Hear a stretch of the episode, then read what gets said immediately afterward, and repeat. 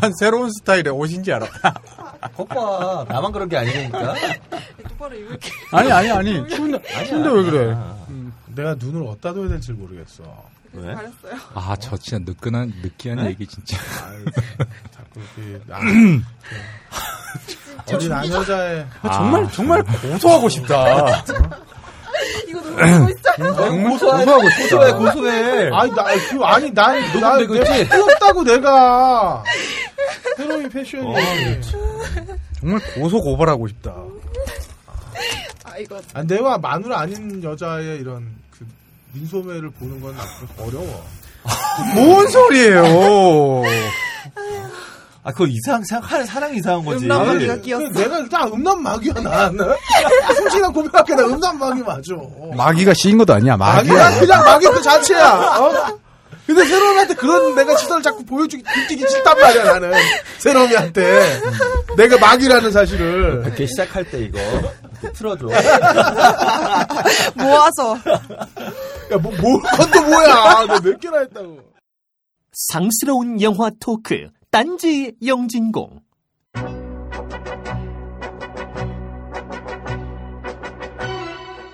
연평해전과 소수의견 같은 영화가 나오는 건 시대를 대하는 극명한 태도가 있다는 걸 의미합니다.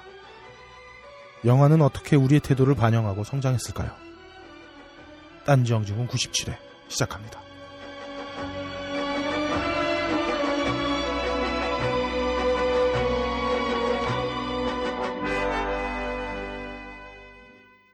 딴지 영진공을 기다려주신 전 세계 청취자 여러분 반갑습니다. 어, 9월 5주차 슬슬 휴가철이 돌아오는 딴지 영진공 바로 시작하겠습니다. 어, 이제 3주만 참아주시면 되는데 발행 17주차에 딴지 영진공은 어, 아직도 끄떡없이 1200여 부, 일수에 1200여 부가 야 이게 남아 있습니다. 음, 현재 출판 상황에서 사실 이 정도라면 아. 3쇄를 맞이해서 우리가 자취견을 하고 있어야 될 타이밍인데 500부씩 찍을 걸. 그러니까 아, 근데 이게 3,000불 내가 왜 이렇게 많이 찍었냐 얘기를 해 보니까 우리가 2도, 2도인가 3도 인쇄를 했잖아요. 네. 페이지 분량도 많고 사파도 많이 들어가고 해가지고 음. 기본 단가가 높았다. 아. 그래서 어, 좀 욕심을 부렸죠. 사실 어, 2,000부 찍었으면 이제 200부밖에 안 남아서 아, 그러니까. 어, 쉽게 털 수 있었는데 아 그래요. 근데 사실 우리가 아직 구매하지 않으신 분들은 영원히 구매하지 않을 것이다라는 걸 음. 저희가 너무나도 잘 알고 있습니다. 그렇습니다. 어, 그래서 더 이상 무슨 광고가 필요하겠냐 싶지만 어, 우리 성한당 편집국의 조혜란 차장님 눈빛이 아 실명 까나요? 어, 예. 너무 무서워요. 어? 어, 그리고 어, 요즘은 왜 자꾸 이렇게 말씀 안 해주세요라고 아하. 어, 매주 모니터링하면서 어, 결, 결과를 저에게 보고를 해주십니다. 그래서 그렇군요. 네, 그냥 저냥 좀 참아주시면 감사하겠고요. 어, 그리고 100회 끝나면 더 이상 광고할 것도 없어서 빨리 재고를 좀 줄여야 됩니다. 네. 어, 그리고 딴지영진공 13회차부터 어, 97회까지 장장 84회간 어, 우리에게 영화 티켓을 선물해 주신 모비스트가 이제 예매권이 올인났답니다. 여러분, 어, 우리한테 다 몰아줬나. 보다. 어, 잊지 말아 주시고요. 아, 대원이 형 그 영화 쪽으로 사람 만나고 다니니까. 아, 그럼요. 어. 다른 쪽으로 만나고 다녀서. 여러분들께서 사실 모비스트 한번 방문해 주시는 게 음. 인천의 유재야. 전혜연 편집장이 도와주는 길입니다. 어, 한때 요번 락커. 한대 라커. 어, 요번 공개 방송 때 꼭 내가 머리끄댕이를 끄- 붙잡고 어, 오프닝 공연을 시켜보려고 지금 계획 중이에요. 자 그리고 아직도 우리가 여전히 못 받아본 책이 있죠. 아, 그 출판사에서 연락 왔는데요. 네. 왜 안 받았냐고 그러던데? 그래요? 그래서 다시 보내준대요. 아 예. 소설 House of Cards. 네. 아, 우리가 수취 거부를 했다고? 아니, 딴지로 들어갔다라고 자기는 알고 있는데. 아, 그래요? 어디로 갔는지. 어, 박세롬이 엔지니어가 먹었나?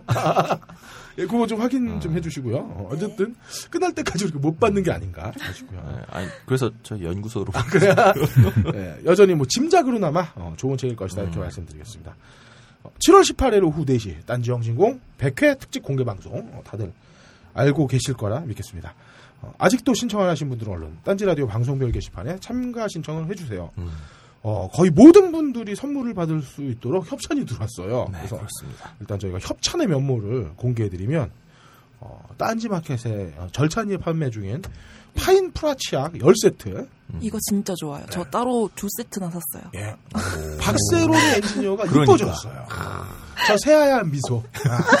아, 파인프라 치약 됩니다. 건치미인, 건치미인. 건치미. 전침이. 자, 그 다음에 비타민 엔젤스 4종 각 3세트씩.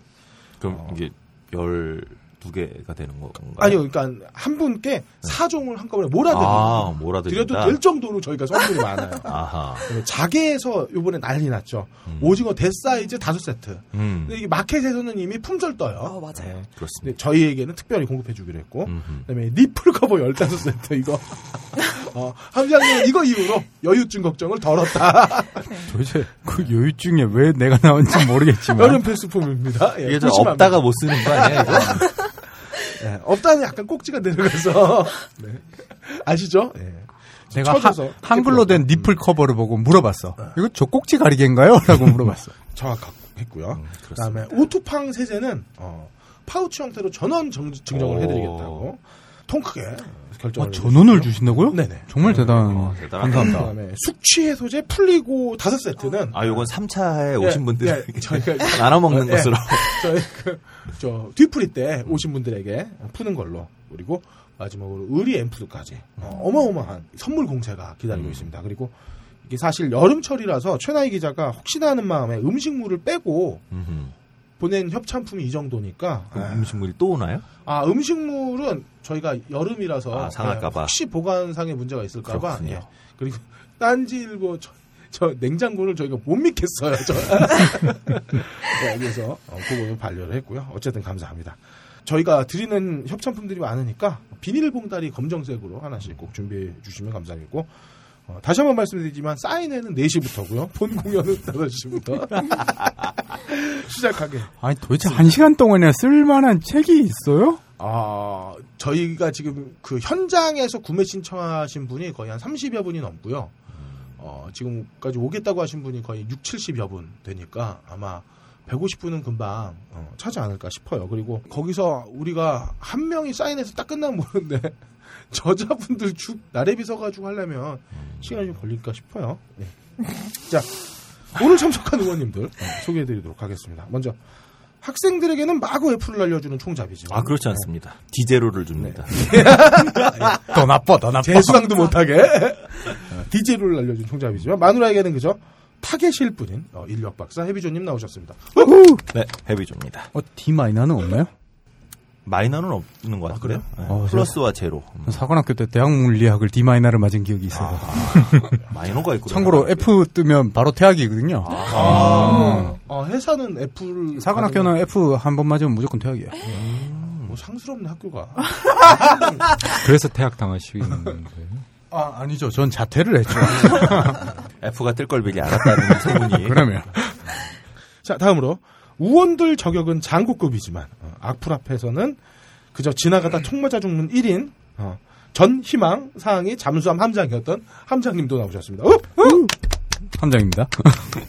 아, 다음으로 개그감만큼은 쌍권총을 차도 모자랄 만큼이지만 어, 학계에서는 트리니티급 개그감을 보여준다는 소문이 돌고 있는 무한단물님도 나오셨습니다. 어? 어? 반갑습니다. 네, 트리니티가 뭐예요? 어, 내 이름 트리니티 모르세요? 그 마카로니 아, 웨스턴. 옛날. 아, 옛날에. 형제 나오는 아, 거죠. 자 마지막으로 딴지 라디오계의 취향 저격수 음. 딴지 영진공의 더티로미 박새로미 엔지니어도 함께 하고 있습니다. 어?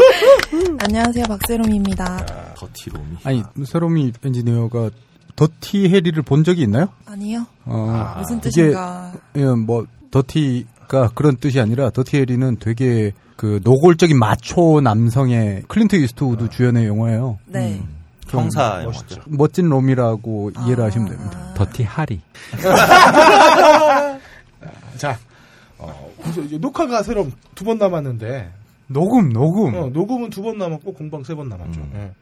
우리 박세롬 엔지니어 영진공 끝나고 뭐 할 게 있어요? 아, 그러니까요. 저 지금 뭐 슈퍼스타 K에 뭐 아니, 여러 개 하잖아. 올인하고 있더만 아니, 그거랑 또 하나를 런칭할 예정이에요. 아, 어떤 거죠?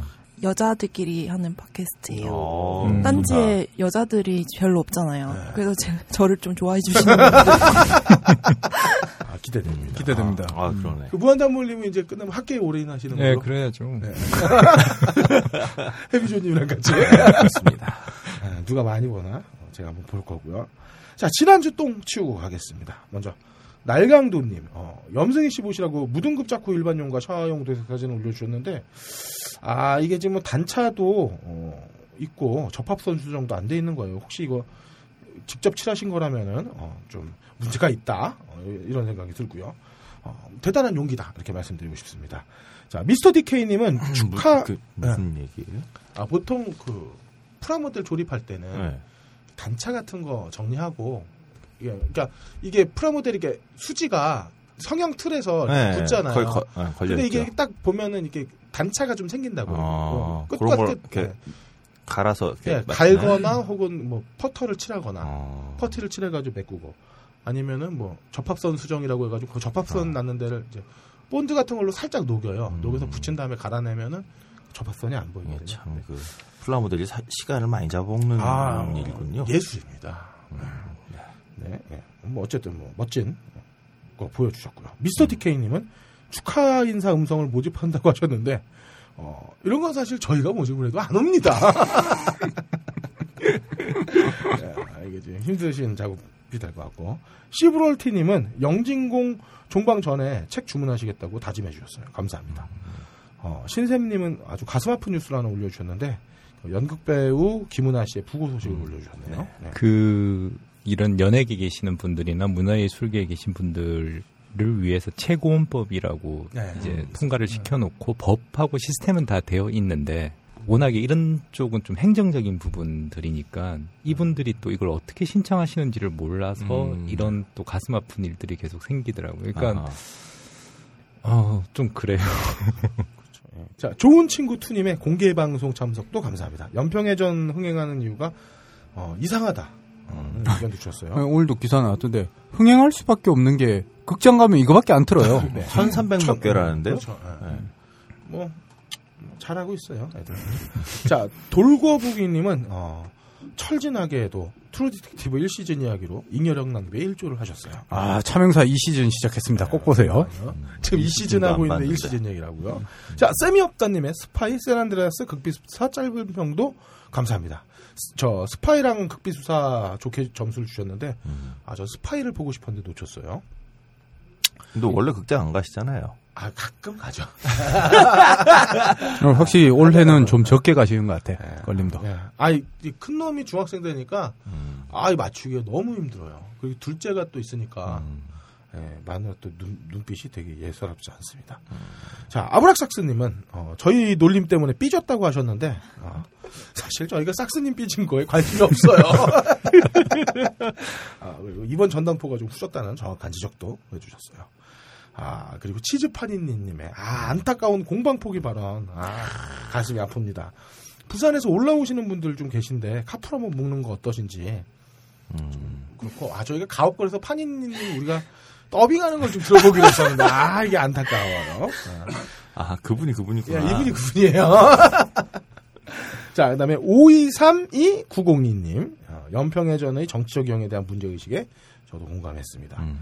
어, 킨트님은 없다는 걸작을 언급할 때 진가가 나온다는 말씀을 해주셨습니다만, 어, 사실 없다는 여자 연락처 딸 때 진가가 나옵니다. 아우 프로야. 그럼요. 더불어 제임스 오너의 부고도 알려주셨어요. 고인의 명복을 아, 빌겠습니다. 진짜 고인의 명목을 빕니다. 아, 그 비행기 사고로 돌아가셨죠. 그러게요. 자, 맥주왕님의 지난해 후기 안 쓴 자책글도 잘 읽었습니다. 어, 만나뵐 때까지 건강하게 자전거 타시고요.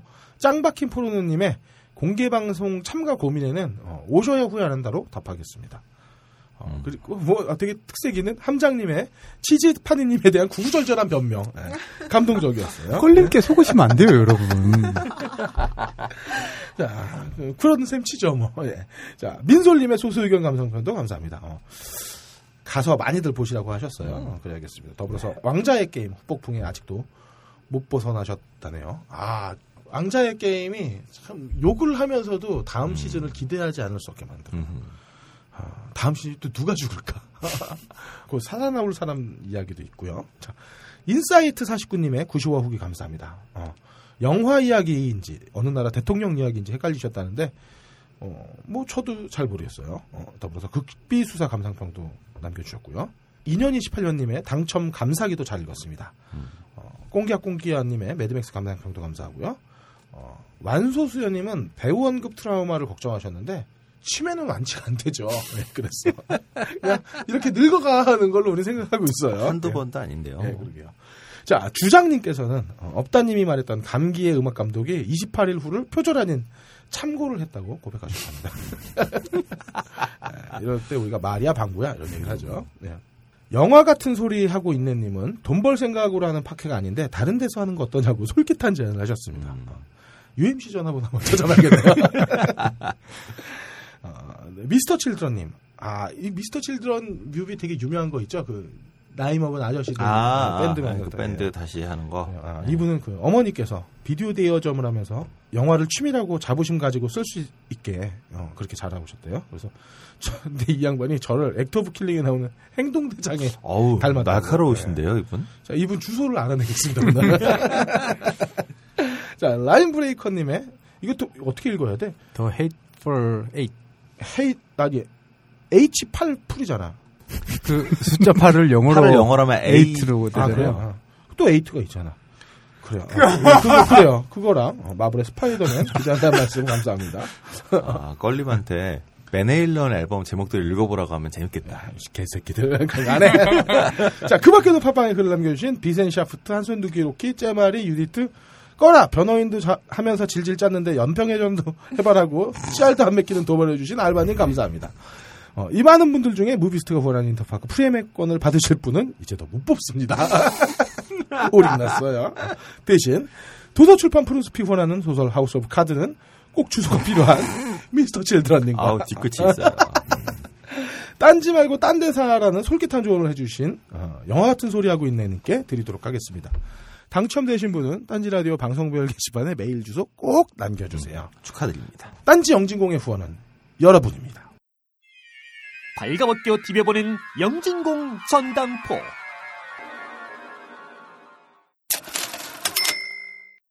전당포 시간입니다. 어, 무한담물림 오늘 어, 서부극을 아, 그 요즘 이제 우리 사회에 일어나고 있는 여러 가지 현상들을 좀 보면 네.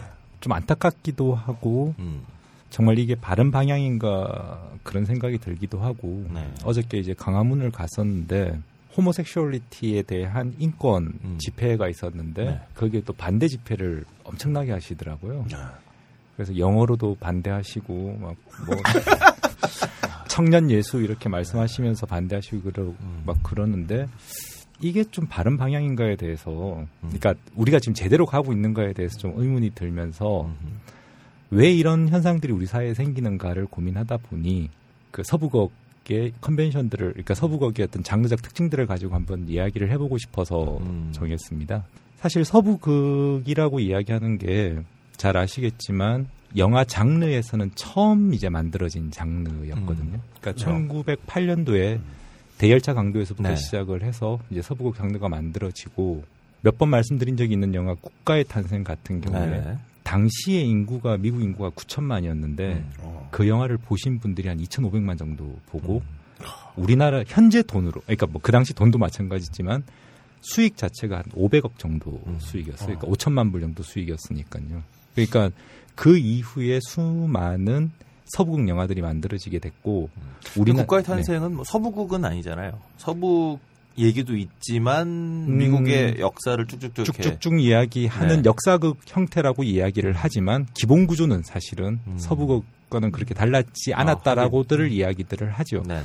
그리고 당시에 이제 그 영향들 아래에서 일본도 사무라이 서부, 서부극을 음, 만들었고 우리도 이제 만주 서부극해서 그렇죠. 네. 만주 일대에서 일어났던 그걸 음, 서부 음. 형태로 만들었던 적들이 있어요. 장동희 아저씨가 그, 런 영화 되게 많이 나왔다.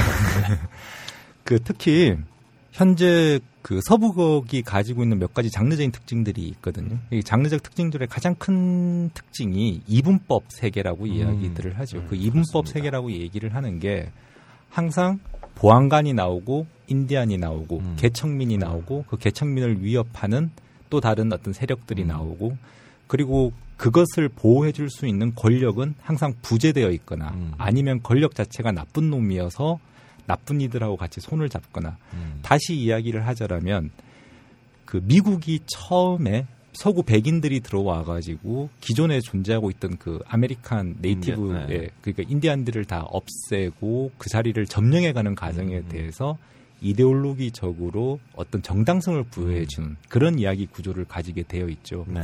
이게 우리나라 같은 경우에도 명량 요 앞전에 크게 히트를 쳤는데 명량. 명량 아예 명량. 명량도 참 히트를 다 쳤는데 함장님이 발음 지적을 하라니까 아니 너무 명랑하게 얘기하셔서 놀랍네요. 예, 명량 같은 경우에도 사실은 서부거 컨벤션이죠. 그래서 우리나라는 그 문명의 중심지이고 음. 일본은 야만이 되죠. 그래서 권력은 부재되어 있고 그 권력을 해결할 수 있는 어떤 보안관 같은 이순신 장군이 나오는 구조. 음. 예를 들자면 이런 형태의 모습들은 사실은 향후에 그 SF 영화를 중심으로 해서 더 크게 많이 발전을 하게 돼요. 음. 그럼 뭐 이따 다시 한번 말씀을 드리겠고. 그래서 이 서부극 자체에 대한 이야기를 좀 해보려고 합니다. 네. 그 각국마다 다 건국 신화들이 있는데요. 그러니까 예전에 한번 염님 나오셔가지고 이 문제 또 얘기하셨던 걸로 기억은 하는데 민족 신화가 아니라 그러니까 건국 신화가 있는데 건국 신화는 대부분 컨벤션이 예를 들자면 하늘에서 뛰어난 능력을 가진 사람이 내려와가지고 이걸 지배하는 구조를 만들어내죠. 그리고 또 한 가지 이제 도래 신화라고 해가지고 우리나라 백제 같은 경우가 그런데 외지에 있었던 뛰어난 사람들이 들어와서 야만을 깨뜨리고 문명 세계를 만들어내는 이야기죠. 다시 얘기해서 문명이 야만을 가르쳐내고 그 문명이 야만을 지배할 수 있는 이데올로기를 만들어내는 것이 가장 중요한 어떤 건국 신화의 모태가 되죠. 그래서 미국이 1900년대 초반에 들어가면 이제 10센트 소설이라고 해가지고 수많은 서부 노블들이 나오기 시작을 네. 하는데 이 소설들 자체가 어떤 서부국의 토대가 되는 건데 네. 이 소설들도 여전히 미국의 건국 신화를 대신하는 구조. 음. 그래서 그들 스스로가 만들어낸 그 정당성을 부여하는 과정들을 고스란히 가게 되죠. 음. 그런데 사실은 서부극을 발전시켜 나가면서 미국은 그 할리우드는 드라마에서 굉장히 중요한 두 가지의 법칙을 만들어내요. 그게 뭐냐면 첫 번째가 seek and find. 다시 얘기해서 찾아서 발견해내는 과정. 음. 또 다른 한 가지는 cat and mouse 게임. 즉 고양이와 쥐 게임이에요. 음. 예를 들어서 지금 히트치고 있는 매드맥스 혹은 주라기 월드, 월드. 잘 생각해 보시면 전부 다 seek and find를 하고 그 다음에 cat and mouse 게임을 해요. 음. 그래서 할리우드 영화를 분석할 때 이 cat과 mouse의 관계를 분석하거나 혹은 mouse의 성격을 분석하는 것이 굉장히 중요한 음. 어떤 영화 비평의 한 형태이거든요. 그래서 톰과 제리가 나왔나 보다. 자 이제 매드맥스를 한번 곰곰이 생각을 해보시면 많은 분들이 굉장히 좋아하시는 영화인데 네. 매드맥스의 나쁜 역을 하고 있는 이모탭 을 한번 고민을 이모탭이 아니라 임모탄. 음, 임모탄. 이모탭은 저기 미라에 나왔던 음, 아까 발음 지- 지적 한번 했다가 진짜. 자, 한번 생각을 해보시자고요. 어, 그 영화가 물론 아포칼리스의 뭐 세계관도 보여주고 우리 끌림 얘기대로 페미니즘적인 성격도 또 명확히 있어요. 그거를 부정하는 건 아니고 임모탄 같은 경우에 성격을 한번 놓고 보면 네. 자원을 가지고 독재를 해요. 음. 거기서는 물이죠. 그 다음에 그걸 따르는 사람들은 굉장히 종교적 강신에 빠져 있어요. 네. 그리고 일부 다처제 국가예요. 걔한테만. 예, 그렇죠. 자, 이걸 생각해 볼 수 있는 국가들이 존재는 하죠. 음. 그건 북한일 수도 있고, 어, 그럼 우리나라 아니 우린 자원 외교를 하지. 북한일 수도 있고, 예를 들자면 가장 대표적으로는 지금 현재 서아시아 지역. 네. 그러니까 이슬람교 계열들이 그런 형태의 모습들을 가지고 있어요. 그런데 이 백인은, 남자 백인은 여자들이 얘기를 하죠. 우리 새로운 세계로 가보자. 음. 때 남자 백인이 얘기를 하죠. 새로운 세계 별거 없어. 우리 옛날에 만들었던 거 다시 한번 완성해 보자. 음. 그리고 다시 돌아가서 이 사람은 자원에 대한 욕심도 없고 그들이 만들어 놓은 새로운 세상을 만들 수 있는 도입만 만들어내고 그냥 떠나죠. 음. 예를 들어서 현재 제스민 혁명 이후에 형태들을 잘 생각을 해보신다라면 거기에 대한 분석도 충분히 할 수 있다고 생각을 해요. 주라기 월드도 마찬가지로 주라기 공원 같은 경우에는 잘 아시겠지만 스티븐 스필버그는 항상 가족들이 완전한 가족이 나온 적이 없었거든요. 음. 원에서는 보면 다 이혼한 가족이거나 동거한 가족이거나 음. 이들은 가족에 대한 이상향을 가지고 있지만 그것을 복원해내지 못하는 과정을 주라기 공원은 명확히 보여줘요. 음. 근데 주라기 월드는 이제 완전한 가족들을 보여주죠. 마지막에도 우리는 같이 붙어 있어야 된다라고 이야기를 해요. 그것은 스티븐 스필버그가 변해가는 그 세계관들을 정확히 보여주는 과정이거든요. 그런 식으로 동, 동의할 수는 없습니다. 왜냐하면 이번에도 음. 불완전한 가족이었기 때문에 음, 뭐 그거는 어떤 측면에서인지는 저는 잘 이해를 못하겠지만 아 주라기 월드를 혹시 보셨나요? 네네 부부가 이혼하려고 하잖아요. 이혼하려고 예, 하는 게 이혼하려 아니라 이혼하려고 해서 아, 이? 아이들이 갔다 온 음. 사이에 이제 다시는 못 볼 것처럼 남자가 얘기를 했던 이유가 이미 이제 이혼해 버릴 거니까. 음, 아 그건 제가. 놓쳤나 봐요. 네. 그러니까 뭐 어쨌든 자 그래서 아, 자, 그 정리하죠, 그럼. 스티븐 스필버그가 아직 안 바뀌었다로. 정리를 해봐야죠. 자, 그래서 그 서부극의 이런 컨벤션들을 바꾼 영화들이 굉장히 많이는 있어요. 그런데 제가 오늘 가지고 나온 영화는 클린트 이스트우드가 만든 용서받지 못한 자입니다. 그러니까 용서받지 못한 자를 만든 클린트 이스트우드 같은 경우에는 1930년생이시니까 네. 우리나라 나이로 86세 정도 되시죠. 그리고 1955년도에 데뷔를 하셨다가 그게 이제 망작이었어요. 예, 그러고 나서 1958년도부터 65년도까지 로하이드라는 TV 드라마 140부작짜리 TV 드라마에 나오면서 굉장히 히트를 치게 됐죠. 그런데 그 로하이드에 출연하고 있을 당시에 이탈리아의 셀지오 레오네한테 전화가 와요. 그래서 자기가 구로자와 아키라 감독의 요진부를 가지고 서부극을 만들고 싶으니 음. 한번 같이 찍자라고 했던 게 67년도에 찍은 항야의 무업자예요. 그렇죠. 그래서 그건 사실 원전은 이제 구로자와 아키라의 요진보. 그 요진보라고 하는 걸 처음 개봉할 때는 안 밝혔죠. 음, 그랬죠. 네, 나중에서 구로자 아키라가 이제 소송을 걸고 나서 음. 행복하게 모든 이익의 15%를 어. 아키라 감독에 넣어주는 걸로 합의를 보는 어, 훈훈한 영화입니다. 15%면 되게 세네요. 어 그럼요 음. 훈훈한 영화입니다. 그리고 셀지레 레온, 에, 셀지오 레오네 같은 경우에는 사실은 그 당시 웨스턴에 대한 신화를 벗기는 작업으로서의 마카로니 웨스턴에 그렇죠. 네. 가장 많은 솜씨를 발휘를 음. 했고 그 이후에 Once Upon a Time 3부작 음. 그러니까 Once Upon a Time in the West 베르톨루치가 처음으로 참여했던 그 극작가로서 그래서 서부극의 신화를 벗겨내고 suck my dick이라고 이야기를 하는데 이제 AKA로 Upon a Time in Revolution으로 이제 제3세계와 제국주의에 관한 문제 그다음에 Once Upon a Time in America로 gangster movie를 가지고 와서 미국 노조의 역사를 이야기했던 그 영화. 이 세 편이 세 번째 영화는 꼭 보세요, 여러분.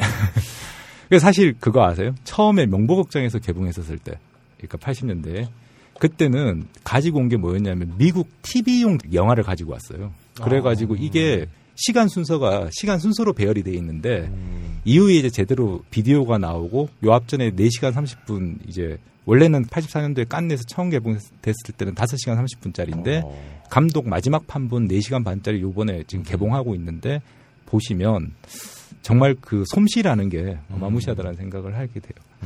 그리고 나서 1971년도에 돈 시겔 감독을 만나가지고 더티하리, 그렇죠. 고헤드, 맥마데이라고 얘기하는 그 더티하리를 찍게 되죠. 더티하리를 찍는 과정에서 이 더티하리는 사실 보시게 되면 gangster movie와 필름 누아르를 음. 합쳐놔요. 그래서 주인공이 필름 누아르의 악인처럼 나오는데 선과 악을 구별할 수 없는 형사로 등장을 하게 되죠. 그래서 이 두 명으로부터 영화에 대한 것을 배우고 71년도에 어둠 속의 벨이 울릴 때라는 음. 자신의 감독 데뷔작을 만들어요. 이게 처음으로 스토커에 관한 스릴러 그렇습니다. 영화가 되는데 그 로버타 플랙의 First Time When I Ever I Saw Your Face라고 하는 그 유명한 노래가 이제 음. 여기에 삽입이 되면서 히트를 쳤죠. 그래서 81년도에 작년에 나왔던 엑스맨에도 다시 나옵니다. 음, 81년도에 홍키통키맨으로 락 그 컨트리의 역사, 88년도에 버드로 이제 재즈에 관한 역사, 파커에 대한. 그 다음에 페일라이더, 그 다음에 90년도에 페일라이더라고 해가지고 포스트모던 서부극을 음, 음. 또 연출을 했었었고요. 90년도에 어, 제 개인적으로는 굉장히 좋아하는 영화인데 White Hunter Black Heart라고 우리나라에 아마 추악한 사냥꾼으로 돼 있을 건데 이게 마지막에 데이빗 린치의 광란의 사랑이랑 깐느에서 마지막까지 경쟁을 하다가 어. 이제 데이빗 린치가 상을 받긴 했죠. 그러고 이제 92년도에 찍은 이제 용서받지 못한 자. 이 영화는 2013년도에 그 한국인 3세라고 이상일 감독이 일본에서 네, 다시 일본에서. 리메이크를 했고요. 그리고 2000년도에 들어와서 여전히 왕성한 활동을 하고 있는데 사실 그 클린트 이스트우드 영화 같은 경우에는 클린트 이스트우드가 감독을 하면서 주연을 한 영화가 있고 네. 감독만 한 영화가 있어요. 음. 그래서 미스틱 리버라든가 혹은 아메리칸 스나이퍼 같은 경우에는 감독만 했던 영화들이고 그렇죠. 위에도 뭐 그랜토리노라든가 이런 영화들은 이제 감독과 배우를 같이 하는 영화들이 네네. 있어서 그걸 서로 분류하시는 분들도 있고 음. 그래서 저는 생각이 이래요. 원래 클린트 이스트우드가 뭐 처음부터 태어난 뛰어난 천재도 아니고 네네. 영화를 보시면 아시겠지만 정말 고전적인 문법에 맞추어서 맞습니다. 영화를 만들거든요. 네. 그런데 모차르트 음악이 그런 것처럼 그 장면 하나를 빼면 영화가 안 돼요. 음. 거기다 장면 하나를 더 붙여도 영화가 이상해져요. 음. 예전에 한번 그 우리 해비조님이 말씀하시기를 아트 예술이라고 얘기하는 게 정말 기술적 완성도라고 음. 이야기한다라면 그 뛰어난 기술적 완성도를 가지고 있는 분이 저는 클린트 이스트우드가 아닌가 음. 생각을 하고 정말 장인이라고 얘기할 수 있는 음, 그런 음, 느낌들이 저는 분명히 있어서 굉장히 좋아하는 감독이에요. 이분이 83년도에 카멜시 시장이 되는데 음. 이제 뭐 다 알려져 있는 것처럼 보수주의자죠. 근데 맞습니다. 여기서 이제 이제 보수주의에 대한 명확한 정의는 한번 정리를 해야 될 것 같은데 우리나라 같은 경우에는 이게 반민주와 민주예요. 그 보수랑 진보는 둘 다 민주주의와 언론의 자유에 대해서는 다 동의를 해요. 그거는 그렇습니다. 같이 지켜야 될 가치인 거고 지금 구조에서 예를 들자면 어를 럴님을 우리가 보수주의자라고 얘기하는 순간부터는 정말 보수가 욕을 먹게 돼요. 그렇습니다. 그러니까 보수는 뭐냐 하면 시스템을 바꾸지 않고 개인의 음. 노력으로 세상을 바꿀 수 있다고 생각을 하는 거죠. 그렇습니다. 지금 예를 들어서 지금 여성 폭력 문제 뭐 이런 거 터졌지 않습니까? 그러면 남성의 데이트 폭력이 음. 구조적인 문제다. 그래서 페미니즘적 시각에서 남성 중심주의를 바꿔야 된다고 얘기하면 그건 진보가 되는 거지만 음. 이 상황에서도 개인이 노력을 하면 음. 그런 일이 안 일어날 수 있다고 생각하면 보수가 되는 거죠. 예를 그렇습니다. 들자라면 음. 그런 개념 아래에서 보수주의자라고 이야기할 수 있고 음. 클린트 이스트우드는 92년도에 이 영화를 통해서도 걸프전을 비판했지만 음. 부시 정권에 대해서는 명확히 니네는 보수가 아니다라는 입장을 가지고 있어요. 그래서 저 같은 사람도 이제 진보 내지는 빨갱이로 불리는 우리 사회가 좀 안타깝기는 한데 그렇죠. 저도 엄청난 보수주의자인데 그죠? 제가 늘 얘기하잖아요. 함장님은 정말 음. 건전한 보수다. 건전한지 모르겠어요. 물러난 보수라고 한다면 제가. 머릿속에서만. 용서받지 못한 자를 한번 분석을 해보면 처음에 용서 받지 못한 자의 시작은 와이오밍에서 시작을 합니다. 그렇죠. 와이오밍은 쉐인 내지는 오케이 곡장의 결투에서 나오는 가장 서부극의 유명한 무대 중에 하나죠. 음, 네. 그런데 첫 번째 가장 놀라운 측면은 뭐냐 하면 항상 모든 영화들은 모든 서부극들은 권력이 부재해요. 그런데 이 영화는 분명히 권력이 있어요. 음. 그진 해커먼이 그 역을 하는데 음. 사실 여기서도 스타 이미지를 굉장히 잘 차용을 했는데 그렇죠. 1971년도에 진 해커먼은 프레치 커넥션에서 뽀빠이 형사로서 성과 악을 구별할 수 없는 음. 보안관으로 나왔었고 형사로 나왔었고 자기는 아, 등 뒤에서 총 쏘는 형사. 그렇죠. 돈 시겔 감독의 더티 하리로 성각을 구별할 수 없는 형사로 나왔죠. 서로 마찬가지죠. 음. 그런데 이 와이오밍 위스, 빅 위스키에서 어떤 사건이 발생하냐면 창녀의 얼굴을 카우보이가 잘라버려요. 그어버려요. 음, 왜냐하면 창녀가 카우보이 보고 고추가 작다고 놀려요. 음. 그래서 카우보이가 열 받겠죠. 걸림. 전잘 모르겠어요. 그래서 얼굴을 그어버리는데 거기서 진 해크먼이 나타나서 바로 처리를 해요. 음. 그러면서 너 소를 팔아서 돈으로 갚아라라고 이야기를 해요. 음, 말이죠. 네, 말을 팔아서 아, 말을 팔아서 돈으로 갚으라라고 이야기를 해요. 굉장히 중요한 문제죠. 왜냐하면 여기서는 정의가 아니라 질서를 이야기하고 있는 거죠. 그러니까 지네커먼이 가지고 있던 이 질서를 지키기 위해서 정의는 희생될 수밖에 없어요. 많은 사람들이 어떻게 보면 정의의 반대말이 불의일 수도 있는데 음. 저는 가끔 정의의 반대말이 질서라고 질서다. 생각을 하거든요.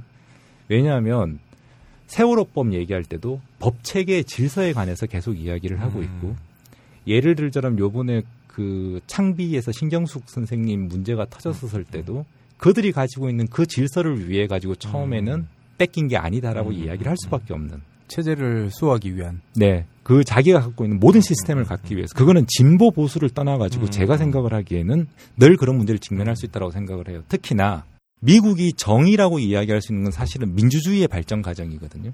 근데 민주주의라는 건 다 아시겠지만 자본주의에서 출발을 했어요. 그런데 이 문제를 해결하는 방식은 민주주의적으로 해결을 하는 게 아니라 자본주의적 방식으로 해결을 하는 거죠.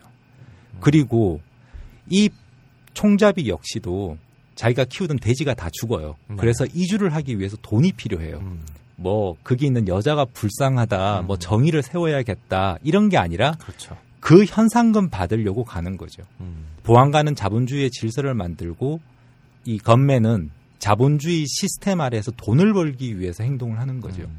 걸프전에 관해서 한번 생각을 해보면 미국은 걸프전 참전을 했어요. 거기는 분명히 권력이 있었어요. 그 네. 후세인이라는 권력이 있었는데 얘들에 반대해서 내가 얘들을 칠 수 있고 개입할 수 있다는 근거는 뭐냐면 내가 정의다에서 출발을 음. 하거든요.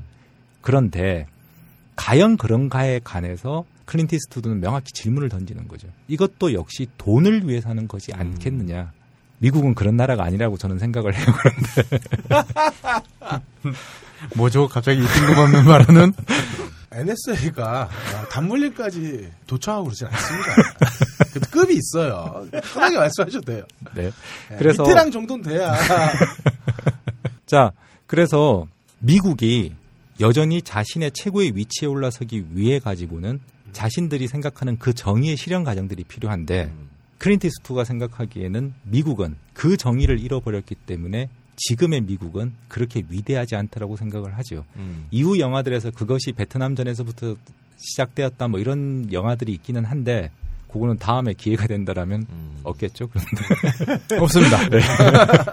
말씀 드릴 수 있다라면 뭐 좋겠지만 어쨌든. 자, 그래서 문제는 이런 거라고 생각을 해요. 사실 서부극에 대한 convention을 뒤집었던 감독들이 굉장히 많거든요. 음. 아서 펜도 그랬었었고 예를 들어서 지금 디어 헌터를 마이- 만들었던 마이클 치미노는 요 앞전에 이제 노바리님 그 극장에서 했던 천국의 문을 통해 가지고 음. 그것에다가 역사적 사실주의를 도입시킴으로써 뒤집고 막 그랬어요. 네. 그런데 클린트 이스트우드는 그게 아니라 장르의 convention을 살려놓고 거기다가 틈을 벌려놓는 거죠. 네. 예를 들자면 이런 장면이 있어요. 보안관하고 클린트 이스트우드가 처음 만나는 장면에서 클린트 이스트우드가 고개를 숙이고 있거든요. 네. 보통 영화면 이렇죠. 벌떡 일어나서 총을 쏴가지고 처치를 딱 간단하게 해버리는.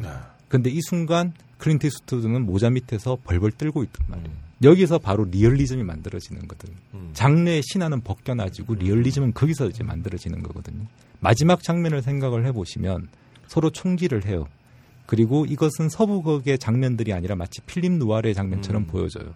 그런데 서로 총질을 하는데 죽는 놈이나 죽이는 놈이나 음. 이거는 대의명분이니 이런 게 아니라 그냥 두려움에서 서로 총질을 해대는 거예요. 음. 그러니까 전쟁이라고 얘기하는 본질적인 모습들. 예를 들어서 서부극에서 항상 적을 처치할 때 굉장히 멋지게 처치하지만 사실은 이 영화에서는 똥 누고 있는 데 가가지고 총을 쏴버리거든요. 음. 그리고 처음에 사람 카우보이를 죽일 때는 총알 한 번 맞고 죽지를 않아요. 네. 그러면서 그 죽어가는 자의 고통을 고스란히 보여줘요. 음. 그러니까 한 방에 딱 맞아 차라리 죽는 건 멋질 수도 있는데 정말 그것을 비껴 맞아 가지고 천천히 죽어갈 때 그 리얼리즘 속에서 삶과 죽음에 관한 문제 그리고 우리가 소위 말하는 전쟁의 정당성 음. 이런 것들을 과연 가질 수 있는가에 대해서 질문을 던지고 있는 거죠. 음. 그리고 그 뒤로 마지막에 떠나올 때 그 비오는 그 술집에 걸려 있는 성조기의 모습은 자기가 생각하기에 미국이 어떤 부분에 잘못됐는가에 관한 이야기들을 명확히 하고 있어요. 그래서 사실 이 서부극이라고 이야기하는 그 컨벤션은 그리고 아까 말씀드렸던 그 seek and find와 cat and mouse 게임 같은 경우에는 미국이 전 세계적으로 영화를 통해서 성공할 수 있는 가장 중요한 토대가 됐었어요. 그런데 1960년대, 68년도에 이제 베트남 전쟁이 발생하고 본격적인 참전이 시작되고 나서 음. 그러니까 케네디가 죽은 1년 후죠. 네. 그거는 나중에 이제 퍼펙트 월드에서 다시 한번 이야기는 음. 보여주는데 케네디가 죽은 1년 후에 월남전에 대한 그 공포들이 발생을 하면서 해비전님도 말씀을 하셨는데 처음에는 음악가들이 그 정책에 대해서 비판을 해요. 음. 그래서 밥 딜런이 노래를 했었었고 존 바에즈가 노래를 했었었고 도어즈가 이야기를 했었었죠. 그러고 나서 영화가 이제 거기에 대한 소리를 내기 시작을 해요.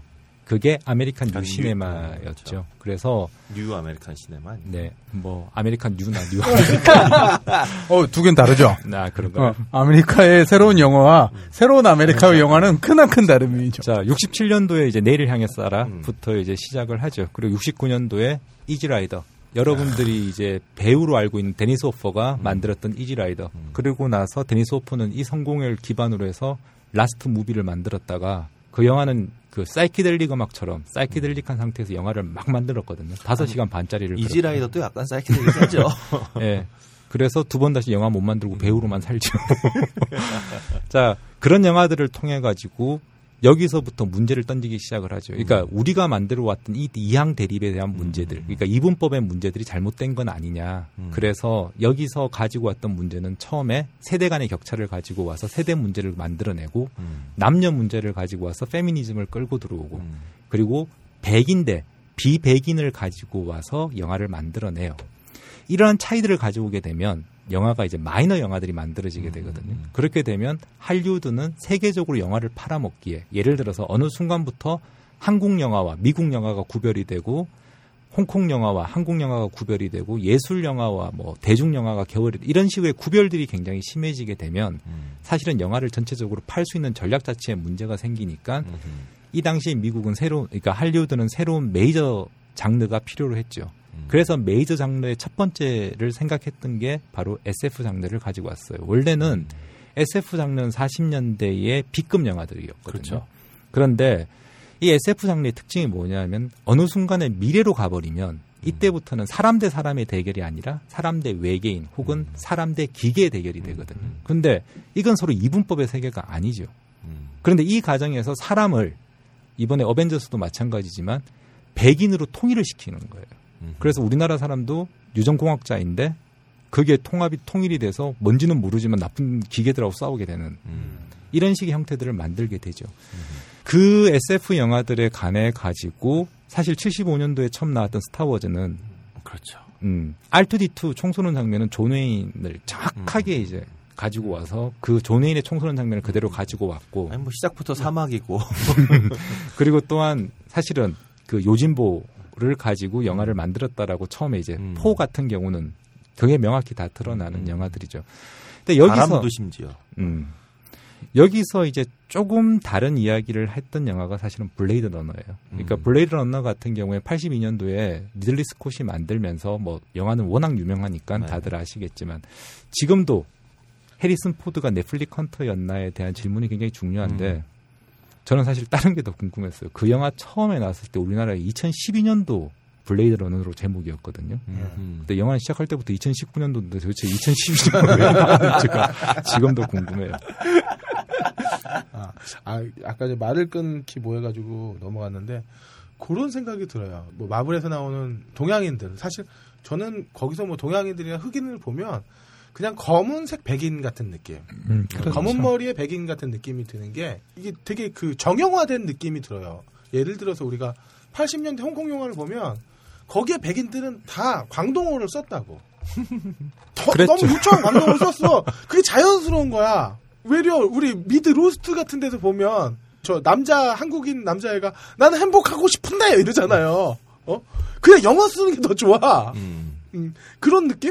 그러니까 근데 그거는 이제 뭐 백인 혹은 뭐 어떤 특정한 인- 인종을 상정하는 게 아니라 그냥 그 시대가 그 영화가 갖고 있는 문법의 틀 안에서 보이는 거 아닐까. 음. 어, 백인이나 혹은 또 뭐 노랑머리에 광동어 잘하는 홍콩 사람이 아니라 그래서 아까 말씀하신 그 부분이 90년대에 영화학계에서 가장 중요한 두 가지 문제. 첫 번째는 퀴어 시네마였고요. 음. 다른 하나는 그 내셔널 시네마. 과연 국가 영화라는 게 음. 가능한가에 음. 대한 논쟁들은 계속 있었었죠. 뭐 우리나라는 계속 가능할 것 같아요.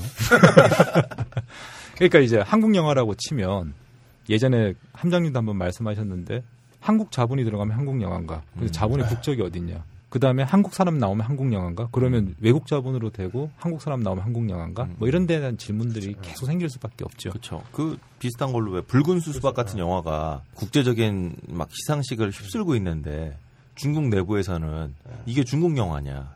더군다나 이제 중국의 어떤 아픈 모습들을 끄집어내는 거잖아요.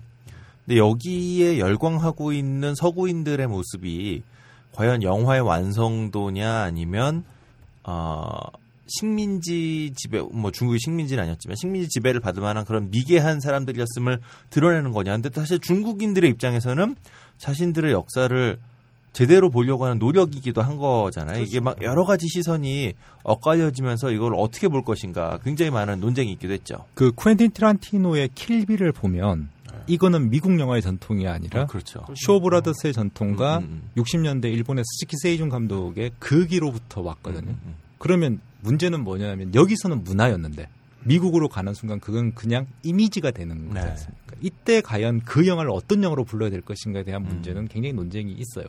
명량도 아까 얘기했던 것처럼 이걸 과연 그냥 우리나라 무대인 거지 사실은 컨벤션 자체는 그건 그냥 서부극 convention이거든요. 그러니까 그런 문제들을 가지고 있는데 블레이드 러너의 주요 내용들은 사실은 그 원래 SF 영화는 이게 이종 교배된 영화이기 때문에 SF만의 컨벤션은 따로 네. 있지는 않죠. 그렇다 보니까 내러티브 자체는 그 존유주 감독 41년도작 말타의 매의 내러티브를 음. 가지고 왔어요. 그래서 형사가 나오고 판무 파틀 여자가 음. 나오고 그에 대한 미스테리가 붙어지고 뭐 이런 음. 구조긴 한데 자 넷플리컨트 같은 경우에는 이게 굉장히 독특하거든요. 그러니까 인간이 혹성 개발을 하기 위해서 replicant를 만들어요. 음. 그런데 이 replicant와 인간을 구별하는 지점은 뭐냐면 replicant는 기억이 이식이 되죠. 음. 그리고 이 replicant가 자신들이 살아본 적이 없는 고향과 음. 가본 적이 없는 지구와 그리고 가져본 적이 없는 가족에 대해서 그 향수에 취해 가지고 음. 지구로 건너오는 이야기예요. 그렇죠. 그래서 그 replicant를 잡기 위해서 감독판과 이제 원판은 좀 다르기는 한데 해리슨 포드가 replicant냐 그러니까 그걸 잡기 위한 형사로 이제 해리슨 포드가 그렇죠. 나오는 거죠. 음. 자 여기서 굉장히 중요한 질문인 것 같아요. 뭐냐면 예전에 제국주의다 혹은 식민주의다에 대한 얘기들을 그때 이제 염님 나오셨을 때한번 논쟁을 하셨던 걸로 기억을 하는데 제국주의, 식민주의, 식민이라고 얘기하는 것은 어떤 민족이 만들어지면 음. 그 민족 국가를 식민, 음. 즉그 민족을 심는 거죠. 점령을 해서. 음.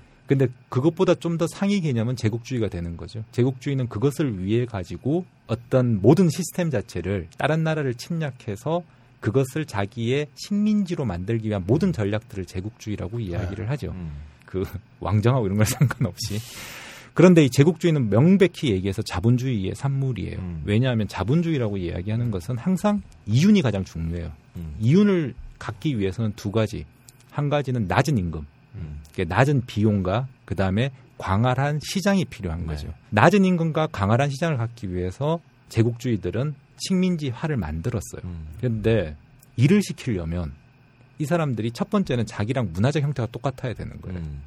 왜냐하면 생각이 다르고 스타일이 달라지면 그렇죠. 일을 시키기가 굉장히 곤란해지거든요. 하루 8시간 일을 시켜야 되는데 어 저희는 한 세 달 바짝 일해서 다음부터 놀아요 이러면 낮에 시에스타 좀 있어야 되는 거야. 그러니까 그다음에 이제 일단 일을 시키려면 말을 알아들어야 되잖아요. 음. 그러니까 일본이 처음으로 우리나라를 식민지 만든 이후에 이 식민지에다가 내선일체라는 말을 내세우면서 했던 것이 일본어를 다 배우게 했고 음. 일본어만 쓰게 했어요. 학교를 근대식 학교를 만들었죠. 그랬죠. 그러고 나서 이 식민지의 사람들이 그걸 받아들이게 하기 위해서는 자기들이 더 뛰어난 문명이다에 대한 이야기들을 명확히 해줘야 음. 되고 니네들은 미개에서 이 꼴이다에 관한 이야기를 명확히 심어주지 않으면 사실은 그게 안 되거든요. 그러니까 니네는 맞아야 되는 거야. 음. 근데 안 맞으려면 우리처럼 배우면 된다. 뭐 이런 그러거나 혹은 조선 놈들은 안 돼. 음. 게을러서 안, 안 돼. 돼. 더러워서 안 돼. 어, 코리아 타임 해가지고 우리는 그냥 우리 시간에 대한 개념인데 니네 식의 시간 개념은 다 틀린 거야. 음. 라고 이야기하는 그 순간부터 점령이 가능해지는 그렇죠. 거거든요. 그런데 이제 요즘은 이 제국주의라는 게 미국 같은 경우 사실 뭐 영토를 탐하거나 그러진 않지 않습니까? 음. 그런데 그거를 이제 미국 형태를 이제 제국이라는 이름으로 마이클 음. 허트랑 안토니오 네그리라는 사람들은 네. 개념화를 만들었죠. 음. 그래서 영토를 점령하지 않지만 국경을 넘어서서 자신들의 이데올로기를 전 세계에 뿌리는 것. 음. 그래서 빈 벤더스 감독이 했던 유명한 말이 아, 그 할리우드 영화를 본다라는 것은 우리가 의식적으로 미국의 식민지화가 되는 것이다. 음. 라고 이야기하는 건 거기서부터 출발을 하는 거거든요. 우리도 예를 들어서 보수주의자들은 정말 미국이라는 제국을 가지고 있어요. 진보주의자들은 북유럽이다라고 얘기하는 그 제국을 가지고 있어요. 갖고 있다 모델을 삼고 있다. 머릿속에 자신들만의 제국이 음, 있는 거죠. 음. 끌림은 그 자세에 대한 제국이 이제 일본을 통해서 가지고 있는 거지 않습니까? 아, 저는 다양합니다. 어느 한 나라에 특정하지 않고요. 음. 그래서 넷플리컨트처럼 가보지도 않고 가져본 적도 없어요. 음. 그런데 거기에 가면 그 나라는 정말 위대할 것 같고 음. 뭐든 다 잘할 수 있을 것처럼 우리는 스스로 생각을 한다는 거죠. 그리고 그것은 다 이식되어진 기억이에요. 음. 그냥 영화를 통해서든 책을 통해서든 정말 북유럽이 예를 들어 그렇게 복지 천국이면 자살률이 그렇게 높겠냐고. 음. 미국이 정말 그렇게 좋은 나라라면 이 인종차별이 그렇게 심하겠냐고요. 음. 제가 영어를 안 한 가장 큰 이유가 공부할 유학 가서 공부할 때도 이 외국인들이 언어적으로 차별하는 걸 안 알아듣기 위해서 제가 영어 공부를 안 했거든요. 그래서 그걸 알아들으면 굉장히 마음이 아프죠. 대단하시죠. 헐랭이님 같은 경우에는 그런 걸 다 견딜 수 있기 때문에 영어 공부를 열심히 하시고. 그 우리나라가 참 발전을 한 게 자살률만큼은 거의 뭐 북유럽을 예, 쫓았어요. 그래서 저는 근데 헐랭이님은 뭐 어떤 외모에 있어서 어. 차이가 없기 때문에 아 그렇죠. 어. 아, 그, 어떻게 보면 있잖아. 약간 멕시코. 그러니까 텍사스에서 아무 문제가 없는 분이에요. 간 넘어온. 자 그래서 그것이 원본보다 복제한 사람들이 더 원본 같이 행동을 한다라는 거죠. 음. 아까 말씀을 드렸던 것처럼 우리나라 사람들 요즘 제가 이- 그 수업하면서 학생들한테 물어봤어요. 소개팅하면서 백반집 가냐 물어봤더니 다 웃더라고. 아, 백반집을 가면 예. 아니, 소개팅 하는데 니네 백반집 가서 소개팅 하니 그랬더니 다 웃더라고. 백반집을 알까요? 그러니까 그 좀 참 이상한 게 저는 이때까지 이제 뭐 집사람 전에도 계속 여자 친구가 있었어요. 어. 저희 집사람만 사귀고 결혼한 건 지금은 아니니까. 없어요? 아, 지금 당연히 따져봐야지. 없죠. 예. 아니, 그냥? 진짜 친구들이 있지. 근데 그 뭐 아주 어렸을 때부터 친구들이나 이런 친구들이지. 근데 그 예전에 이제 막 학교 다니고 어렸을 때 친구를 사귀면서 저는 늘 먹었던 게 왕십리 돼지곱창집이 되게 많거든요. 음. 돼지곱창을 먹으러 가거나 음. 순대국밥. 음. 돈이 없으니까 음. 뭐 파전 정도였지 막 어디 뭐 카페를 간다거나 이런 건 상상도 못했지. 그러니까 그렇지 않아요? 근데 요즘은 좀 안 그런 것 같아요. 그 다음에 그래서 내가 이제 여자를 못 만나나 봐. 자 중국 사람들이 우리나라에 들어오면 그런 얘기를 가끔 한대요. 그러니까 관광객들이 돌아다니면 이런 데 말고 드라마 나온 데 가자고. 음. 어. 그러니까 사실은 드라마 속의 실장님은 일을 안 하시잖아요. 그런데도 돈이 굉장히 많은데 내 주변에 그런 실장님은 단 한 명도 없단 말이에요. 왜냐하면 우리 주변에 일어나는 일을 드라마로 만들면 만- 보는 사람은 아무도 없어요. 음. 모든 드라마와 영화는 일어날 것 같긴 하지만 특별한 일들인데 음. 예를 들어서 섹스앤드 시티에 나오는 네 명은 그런 뉴요커가 정말 그렇게 산다라면 그걸 드라마로 만들 이유가 없죠. 음. 매일 아침에 그렇게 브런치 먹고 명품들 음. 그런데 어느 순간 우리나라에 이게 들어왔을 경우에는 브런치를 먹으면 자기는 뉴요커라고 생각이 들거나 혹은 trendsetter라고 생각을 하는 사람들이 명확히 있다라는 거예요. 지미추 신발 신어줘야지. 또한 요즘 정말 마음에 안 드는데 왜 주방 이모보다 셰프가 높은 말인지 전 이해를 못 하겠거든요. 그냥 주방장. 왜 주방장이랑 셰프랑 같은 말인데 셰프 보고 주방장이라고 부르면 그 아저씨들 화를 낸대요. 음. 그러니까 이런 게 제가 드리는 말씀은 우리 문화가 더 좋다 이런 얘기들이 아니라 음. 그쪽 문화나 우리 문화나 다 평등한 거고 동일한 그렇죠. 거죠. 이게 나중에 어떻게 나타나냐면 아까 전에 식민주의의 말씀을 하셨 말씀을 드렸는데 transnational이라고 해가지고 요즘 이제 우리 나라에도 그 원곡동이나 이런 데 가시면 네. 아, 경기도 안산시. 예, 안산시의 원곡동에 가시면 동남아시아에서 오신 분들이 자신들의 그냥 문화를 가지고 살아가시는 분들이 있어요. 음. 그랜 토리노라는 영화를 보시면 베트남의 그 사람들이 와서 베트남의 삶을 살아가거든요. 음. 근데 그분들의 삶에 대해서 우리도 인정을 해주고 그냥 우리 문화랑 그들 문화랑 다를 뿐인 거죠. 음. 어디가 우월한 게 없어요. 그렇습니다. 그런데도 보면 일부 몇 법들은 음. 그들은 좀 지저분하고 뭔가 음. 좀 미개하고 이런 식으로 생각하시는 분들도 명확히 있다라는 거예요. 음. 그러니까 이게 이제 사실 제일 위험한 게 언어가 네. 권력을 갖는 순간이 맞- 자- 제일 무서운 거거든요. 음. 그러니까 이제 보고 병신체도 거기에서 기인을 하는 거고. 그렇죠. 네. 그게 제일 중요한 건 그거예요. 내선 일체 때는 차라리 감옥이라도 집어넣으니까 저항이라도 했는데 음. 이제는 영어를 못하면 취업을 안 시키는 구조를 만들어 버렸어요. 음. 이제 스스로가 우리 스스로가 식민으로서 음. 그리고 미국의 신민으로서 최선을 다해서 노력, 노력하겠다에 대한 다른 이야기가 아니죠. 음. 특히나 미국이 우리나라에서 사업을 하는데 가장 문제가 되는 건 언어. 그래서 언어 문제는 토플과 토익과 뭐 수많은 것들로 해결을 했고 그 다음에 법과 제도 그거 맞추라고 요구한 게 한미 FTA죠. 음. 그래서 지금 론스타가 5조 원의 소송을 걸었고 뭐 엘리엇의 문제 이런 것들 전부 다 ISD라고 하는 미국의 국내법에 따라서 한국에 있는 이 법과 제도가 자신들의 이익을 침해했기 때문에 소송을 거는 거죠. 음. 그 순간부터 우리는 그 시스템에 맞춰줄 수밖에 없는 거예요. 근데 여기서 또 흥미로운 건 제국이 자신들의 이데올로기나 자신들의 어떤 문화적인 권력을 내면화하라고 요구를 하지만 동시에 그럼 정말 같아지면 좋아할 것인가? 그건 절대로 아니라는 그렇죠. 거죠. 정말로 같아지면 굉장히 두려 우리를 오히려 굉장히 이질스러워하고 두려워하고 한국 사람들이 진짜 이렇게 다 혀 자르고 영어를 어, 미국 사람처럼 하게 되고 다 이렇게 브런치 먹게 되면 과연 웰컴을 받을 것이냐 우리가 절대 그렇지 않다는 거. 굉장히 괴물스럽고 괴기스럽고 이상한 사람들이 우리는 될 거라는 거예요. 그러니까 여전히 그들이 보기에는 우리는 그냥 식민지의 노동자일 뿐인 음. 거죠. 그렇죠. 예, 그것이 현재에 가지고 있는 전 지구적 경제 시스템의 가장 핵심인 거고요.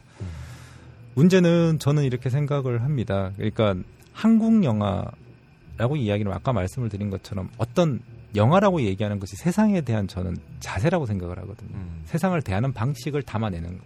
영화라고 하는 이 세계를 기계 장치를 가지고 그냥 담아내는 것이 저는 영화라고 생각을 해요. 그러면 그게 그냥 뭐 창이 나오고 기와찜이 나오고 이게 한국 영화가 아니라 음. 우리가 세상을 살아가는 방식이 담아놔야 된다라고 저는 생각을 해요. 사실은 예를 들어서 저는 봉준호 감독의 살인의 추억을 굉장히 좋아하거든요. 거기에 수사반장을 보면서 그 아니 노래가 좋아 노래가. 그치. 음. 음악이 아니야 노래가 좋아. 그 경찰과 사실 그 살인자일지도 모르는 사람을 같은 쇼트 내에서 같은 방향을 보고 담아내는 그런 건 사실 외국 영화에 잘 없죠. 음.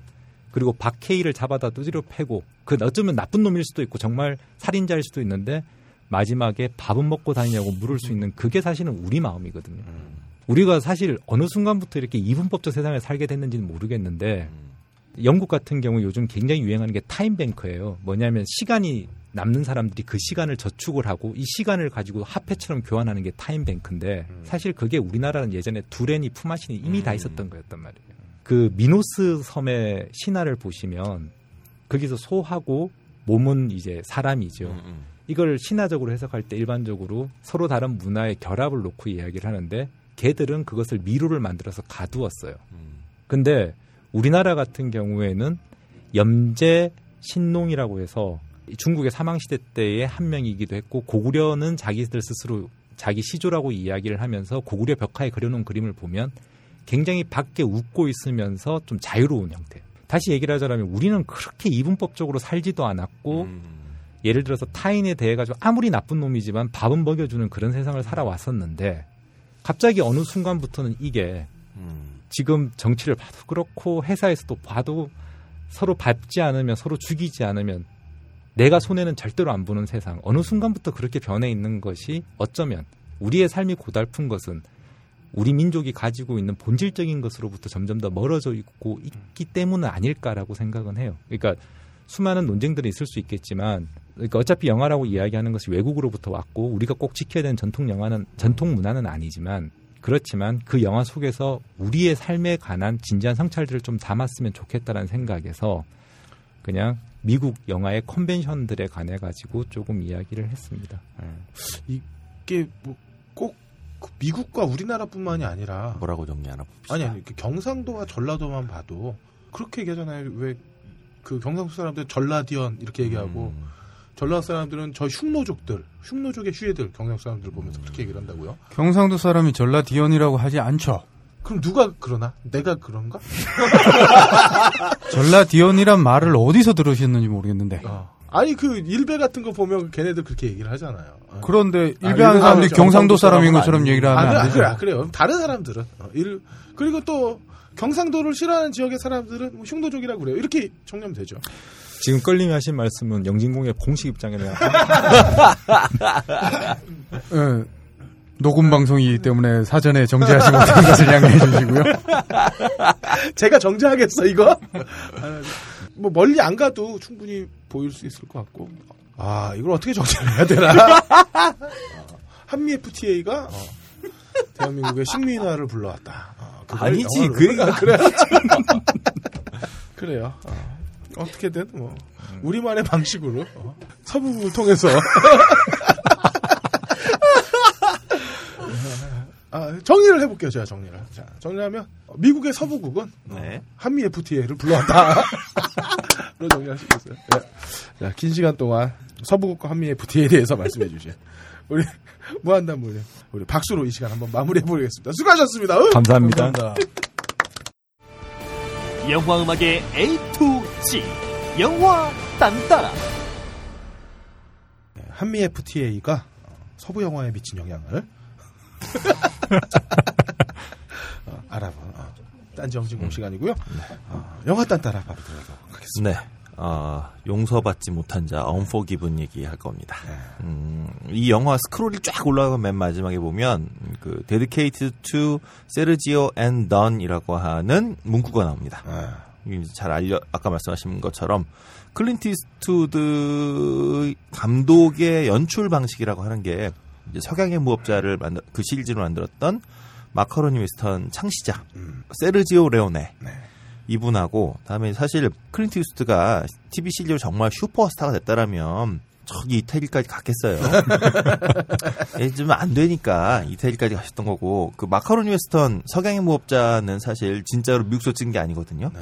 스페인 변방에 있는 어, 사막도 아닌 사막 가서 어, 미국처럼 만들어 놓고 찍은 영화였던 거죠. 어쨌든 요걸로 이제 황야의 무법자 3편, 석양의 무법자죠 우리에게 그러니까 그 좋은 놈, 나쁜 놈, 이상한 놈. 네.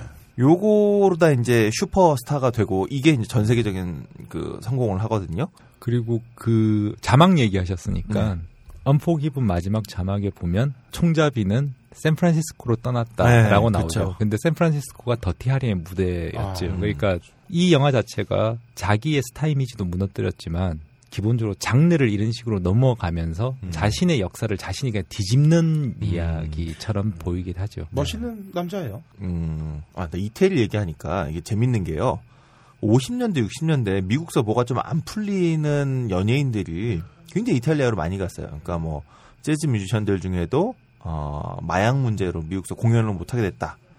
그러면 이탈리아로 건너가서 거기서 이제 돌아다니면서 음, 좀 된다. 그러면 이제 그 음반을 다시 미국에 팔고 그걸 바탕으로 돌아오고 뭐 이런 일도 굉장히 자주 있었죠. 우리나라도 주- 그런 경우가 많잖아요. 군대 갈 때쯤 되면 어, 아르헨티나도 가고 미국도 가고, 캐나다도 가고 네. 그래서 뭐 해결하고 올- 올라오고 음, 다시 돌아서 클린트 이스트우드가 어, 마카로니 웨스턴으로 슈퍼스타가 되긴 했는데 사실 되게 이제 애매했던 거예요. 이분이 어, 미국서도 그 스타가 되긴 했는데 주 활동 무대는 이탈리아에 있고 그러니까 미국으로 돌아오긴 돌아와야 되는데 과연 미국에 와서 성공할 수 있을까? 계속 이 흥행 가도로 갈 수 있을까? 굉장히 두려워하고 있던 상황에서 미국서 돌아와서 처음 찍은 영화가 일망타진이라고 68년작이 있습니다. 요 영화의 감독이 돈 시겔 감독이에요. 좀 전에 말씀드렸던 더티에리를 같이 만든 감독이죠. 근데 이 두 감독이 그러니까 그 세르지오 레오네 감독도 그렇고 돈 시겔 감독도 그렇고 두 사람 다 음, 가만히 보면 그 예산이 많이 든 영화들은 아니에요. 저렴하게 찍으셨어요. 저예산이고 이분들의 특징 중에 하나가 굉장히 잘 계산된 미장센. 아까 뭐 껄림 여기 잠깐 쉴 때 얘기했던 것처럼 더티엘이 끝날 때 부감으로 확 뜬다든가 이런 식의 이게 뭐 엄청난 돈 들어가는 건 아니거든요. 근데 이런 그 특징적인 미장센을 집어넣음으로써 자신의 스타일을 구현하는 아니 뭐 요즘이야 150만 원짜리 팬텀 3 하나 띄우면 나오는데 어, 이 당시에는 그래도 헬기를 띄워야 됐으니까 뭐 어쨌든 예. 그런 이제 미장센을 통해 자신의 스타일을 만들어내고 여기에 배우의 연기를 사실은 좀 그 이전까지의 그 헐리우드 영화의 스타일이 배우들의 과장된 연기에 굉장히 많이 바탕을 두고 있다라고 한다면 이 두 감독 모두 배우들의 연기를 굉장히 절제시키죠. 자신의 미장센 안에서 작동하게만 만들고 어, 그러한 스타일 미학을 만들어낸 감독이고요.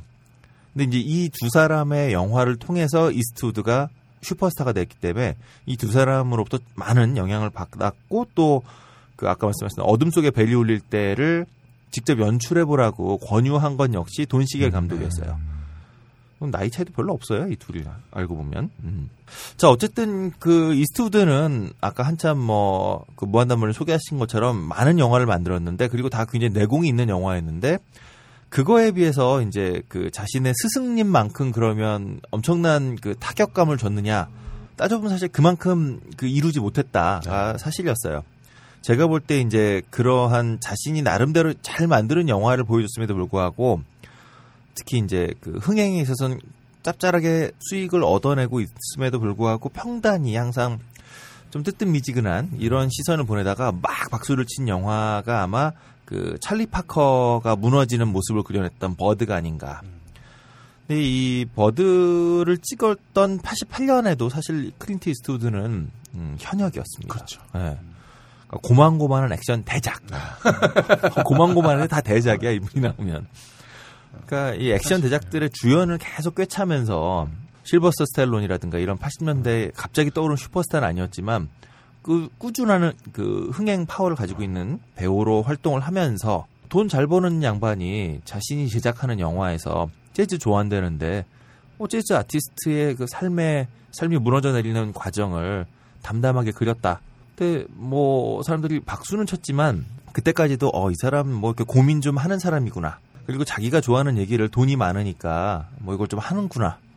요런 느낌이었던 것 같아요. 근데 이것마저도 이제 확 뒤집어낸 게 바로 오늘 얘기하고자 하는 용서받지 못한 자였다는 거죠. 그 이스트우드 감독이 자신의 연출했던 작품들의 굉장히 많은 수가 서부 영화입니다. 그 중에서도 73년에 뭐 평원의 무법자, 그다음에 76년작 무법자 조시 웨일즈 이건 전 안 봤어요. 그다음에 아까도 말씀드린 Pale Rider 이런 영화들은 사실 당시에 나름대로 어 그 서부 영화의 어떤 convention들에 대해서 약간씩 도전을 했던 그런 영화이기는 합니다. 어쨌든 서부 영화를 꾸준히 짭짤하게 자신의 연출작으로 이 그 평단에 뭐 좀 받아왔던 양반이 거의 서부 영화를 문 닫는 거의 그런 영화를 스스로 자기가 만들어낸 거죠.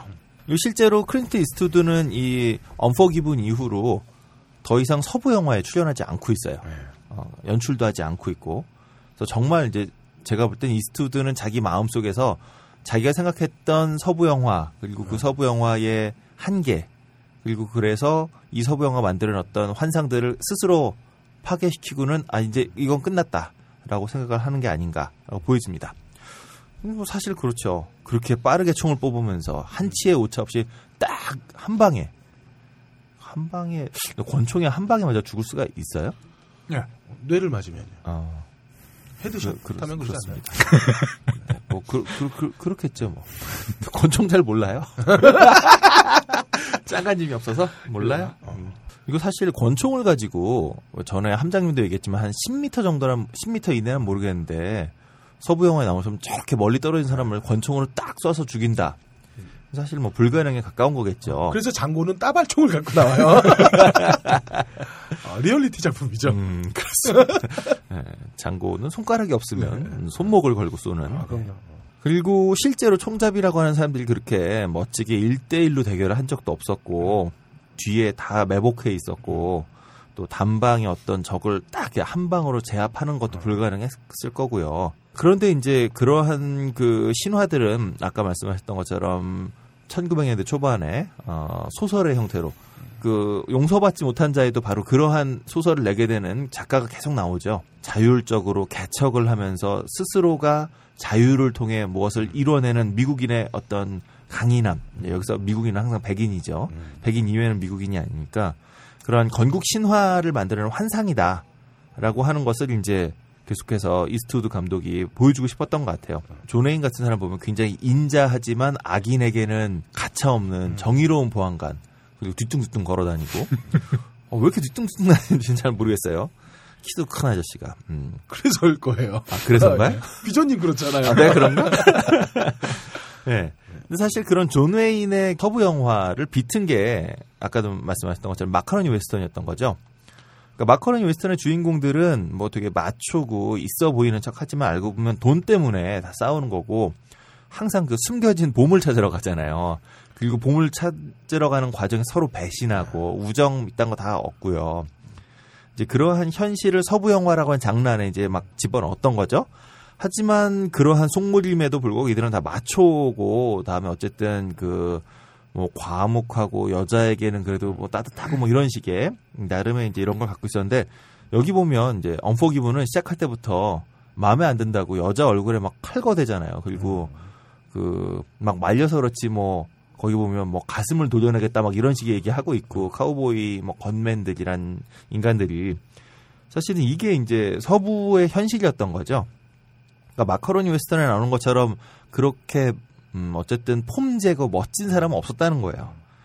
어, 용서받지 못한 자는 그래서 존 웨인을 비튼 마카로니 웨스턴 그리고 그 마카로니 웨스턴마저 어, 영화적인 만듦새를 위해서 창조해낸 환상들을 다 이렇게 깨는 보수주의자인 이스트우드가 볼 때는 헐리우드가 만들어낸 서부 영화야말로 오히려 이 사람이 믿고 있었던 어, 미국의 가치를 좀 이렇게 훼손하고 있는 것은 아닌가, 왜곡한 건 아닌가라고 느꼈던 것 같아요. 그래서 나름대로 이제 자신이 그 미국인들에게 그리고 전 세계에 저질렀던 어떤 환상을 깨려고 노력을 하는 거죠. 아까 말씀하신 샌프란시스코 떠나면서 떠나면서 이제 깨고 갑니다. 그것도 그렇고 이제 그게 모건 프리드먼이 이제 동료로 나오는데 그렇죠. 사실은 웨스턴 영화에서 흑인은 배제되어 있죠. 음. 그리고 모건 프리드먼의 아내는 인디안으로 그렇습니다. 나오죠. 그래서 굉장히 그 어떤 컨벤션, 그러니까 소위 말해서 규칙들을 음. 그 안에서 그냥 정말 규칙들은 다 지켜나가면서 음. 정말 미묘하게 다 네, 이렇게 네, 네. 나누는 게 굉장히 뛰어났던 영화였다는 생각이 들어요. 사실 근데 용서받지 못한 자만큼 비튼 영화가 또 있긴 있어요. 트윈- 아니요, 데스페라도 어, 명작이죠. 그렇죠. 데스페라도는 홍콩 영화를 웨스턴으로 가지고 왔다. 끝판왕이다. 아, 그렇습니다. 근데 이제 그 일반적인 음, 서부 영화는 아까 여기 나왔던 와이오밍이나 이런 데인데 마카로니 웨스턴으로 가면 텍사스를 잘 그려요. 그리고 이제 데스페라도로 가면 텍사스와 뉴멕시코만이 진짜 서부가 되는. 그렇죠. 음. 자, 어쨌든 중부인데. 어쨌든 이 영화는 아까도 설명하신 것처럼 마무리까지 빗속에서 허세를 부리면서 도망가잖아요, 사실은. 이게 멋있다로 느끼면 뭐, 아, 뭐, 개기는 새끼는 너도 죽이고 마누라도 죽이고 애도 죽이고 네 친구 다 죽여버려서 불태워버릴 거야, 뭐 이런데 우리는 다 알고 있죠. 그 허세라고 하는 걸. 이게 그 이전에 이제 서부 영화였다면 굉장히 멋진 말처럼 들렸을 텐데 꾀죄죄하게 막 비 맞고 그다음에 벌벌 떨면서 쏴 죽이고 이러고선 나와서 클린트 이스트가 그 얘기를 외칠 때는 이게 굉장히 허세 쩔어 있는 쩔어 있지도 않지. 허세인데 그 허세가 되게 그 유치한 허세 근데 또 그 허세에 벌벌 떨고 있는 사람들 이런 거가 이제 다 나오면서 카리스마 따위는 전혀 없는 음. 그런 이제 영화로 만들어내는 거죠. 끌림은 굉장히 공감하셨겠어요. 집에서 항상 네. 음. 부정하지 않겠습니다. 그래서 이러한 영화의 내용처럼 영화에 흐르는 음악도 뭔가 비장해 보이지만 사실은 다 2% 빠, 힘이 좀 빠진 모양새요.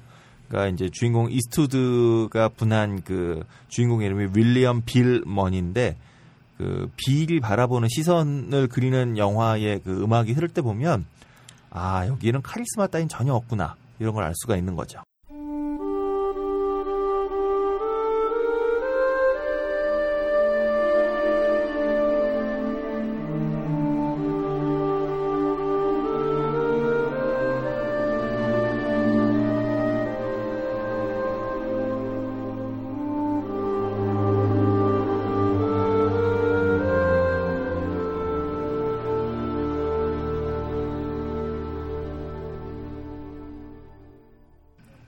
이게 이제 그 냉혈한 총잡이의 테마입니다. 음. 그러니까 저는 이 영화의 음악을 들으면서 영웅본색 생각을 많이 했어요. 뭔가 잔뜩 힘주고 막 뭐 의리 뭐 이런 사내들의 얘기 같지만 사실은 쌈마이밖에 안 되는 거고 그 쌈그 사나이라는 게 전에 왜 버디님 나와서 그래봤자 걔들은 진짜 영웅이 못 됐다라고 한 얘기 하는 거다. 그리고 이제 그러한 쌈마이의 정서를 음악으로 표현하고 있다고 이제 고가휘의 음악에 대해서 저는 좀 생각을 했었는데 용서받지 못한 자의 음악도 고가휘가 만들었던 만들었던 영웅 본색하고 크게 다르지 않다는 거죠. 그게 이제 저는 대표적인 게 그 잉글리시 밥이라고 하는 영국스러운 총잡이가 나와요 영화에. 근데 잉글리시 밥을 잡아들인 건 이제 아까 말씀하셨던 리틀 빌이라고 하는 음, 진 해크먼. 진 해크먼이 분하고 있는 동네 보안관이죠. 보안관이라고 하는데 이게 깡패 같긴 해요. 어쨌든. 음. 리틀 빌이 이제 잉글리시 밥을 어, 체포합니다. 그렇게까지 안 해도 되는데 하여튼 일부러 이제 보란 듯이 총을 뺏은 다음에 무장 안 한 사람을 이제 개패듯이 패는 거죠. 여기저기 찢어지고 막 이렇게. 그러고 나서 그 잉글리시 밥이 사실은 어떤 사람이었지 왜냐하면 잉글리시 밥에게는 아까 말씀드렸던 것처럼 그 전기 작가가 따라다녀요. 그러니까 이 사람이 이제 소설처럼 써내는 거죠. 그 잉글리시 밥이 얼마나 속사포 같은 총 솜씨를 보였고 또 여자에게는 얼마나 관대한 사람이었고 여자를 막 하는 사람이 총을 어떻게 쐈고 근데 리틀빌이 이제 그 장면을 소설을 읽다가 사실을 얘기해 줄까 이러면서 이제 진짜를 얘기해 주죠. 근데 그 진짜를 듣고 나서 잉글리시 밥이 이제 되게 쪽팔려 하는 얼굴. 왜냐면 자기가 쏴주겠다고 하는 게 사- 자기가 쏜 게 아니라 실은 상대방이 술 취해서 지 발에 총을 쏴서 뭐이 잘못됐던 거다 이런 걸 이제 내가 그때 옆에서 봤는데 말이야 막 이런 얘기를 들어오면서.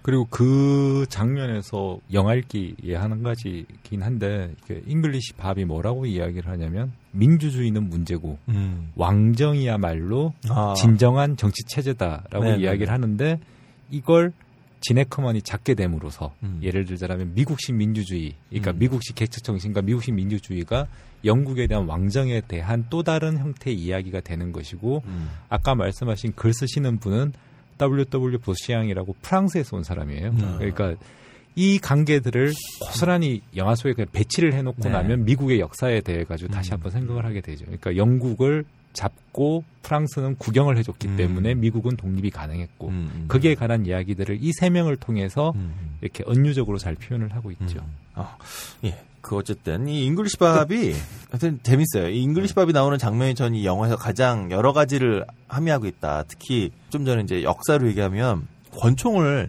쥐어주전 아 이거 다 나오네. 근데 뭐 옛날 영화니까 권총을 쥐어주는데 잉글리시 밥이 진짜로 쐈으면 되는데 총알이 없어서 만약에 내가 이거 했다가 정당방위에 총 맞으면 어떻게 하지? 이런 두려움에 끝내 못 쏘거든요.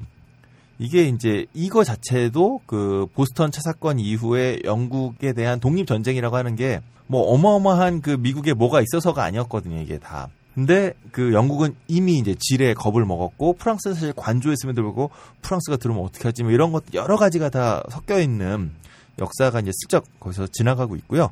어쨌든 이렇게 이제 다들 여기서 만난 이 총잡이들은 척하는 데는 되게 엄청난 사람들이지만 실제로는 별거 없는 언제 총 맞아 죽을지 모르는 두려움 속에 살아가고 있지만 아닌 척하고 있었던 사람이었다는 거죠. 이 잉글리시 밥이 아무것도 없는 평범한 사람들 앞에서는 뭐 우리 그 총 얼마나 잘 쏘는지 내기합시다 뭐 이런 거 하면서 있는 대로 거드름을 다 피우다가 진 해크먼이 자기 부하들을 데리고 오는데 어떤 식이냐면 잉글리시 밥 한 사람한테 수십 명이 총을 쫙 들이대요. 총 내놓으라고. 우리가 지금까지 알고 있었던 존 웨인 스타일의 우리 동네에서는 총 안 돼. 이러면서 자네 총 벗어. 못 벗겠는데 그러면 하지. 뭐 빵빵 쏘는 이런 게 아니라 이미 그이 사람 하나 더구나 총을 자기는 쏠 마음이 없기 때문에 여기서 총을 안 갖고 있다라고 이제 얘기를 하는데 다 필요 없고 여기서는 총 있으면 안 돼. 하고선 촥 한선 쫙 돌아보니까 수십 명이 총을 들고 너 총 안 내놓으면 죽일 거야 이러고 쫙 근데 이 총을 들고 있는 사람 다 벌벌벌 떨고 있어요. 근데 제가 진짜로 총을 쏘면 어떻게 하지 막 이러면서 이런 모습 그러한 모습들을 보면 이제 그 아 그리고 참 리틀 빌이 이제 윌 머니한테 이제 나중에 총 맞아 죽게 되는데 그때 그래요. 우린 지옥서나 만날 거라고 다시. 그러니까 사실은 이 사람들은 어 뭐 있는 척하지만 지옥 말고는 진짜 갈 데가 없는 사람들. 항상 그게 두려운 사람들. 근데 이 두려운 사람들을 사실은 포장하고 있었던 거. 어, 그런 장면이 어떤 식으로 음악으로 표현되는지 한번 들어보시죠.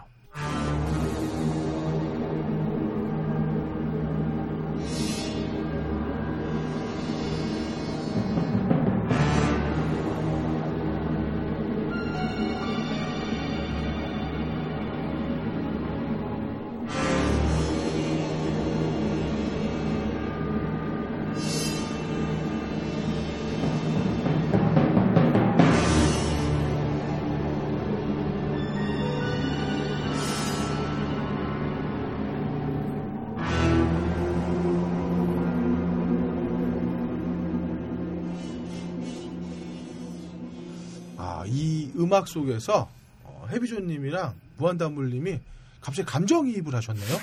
뭐요? 저녁이 되면 지옥으로 돌아가야 돼서. 어, 네, 제가 힐끔 봤습니다.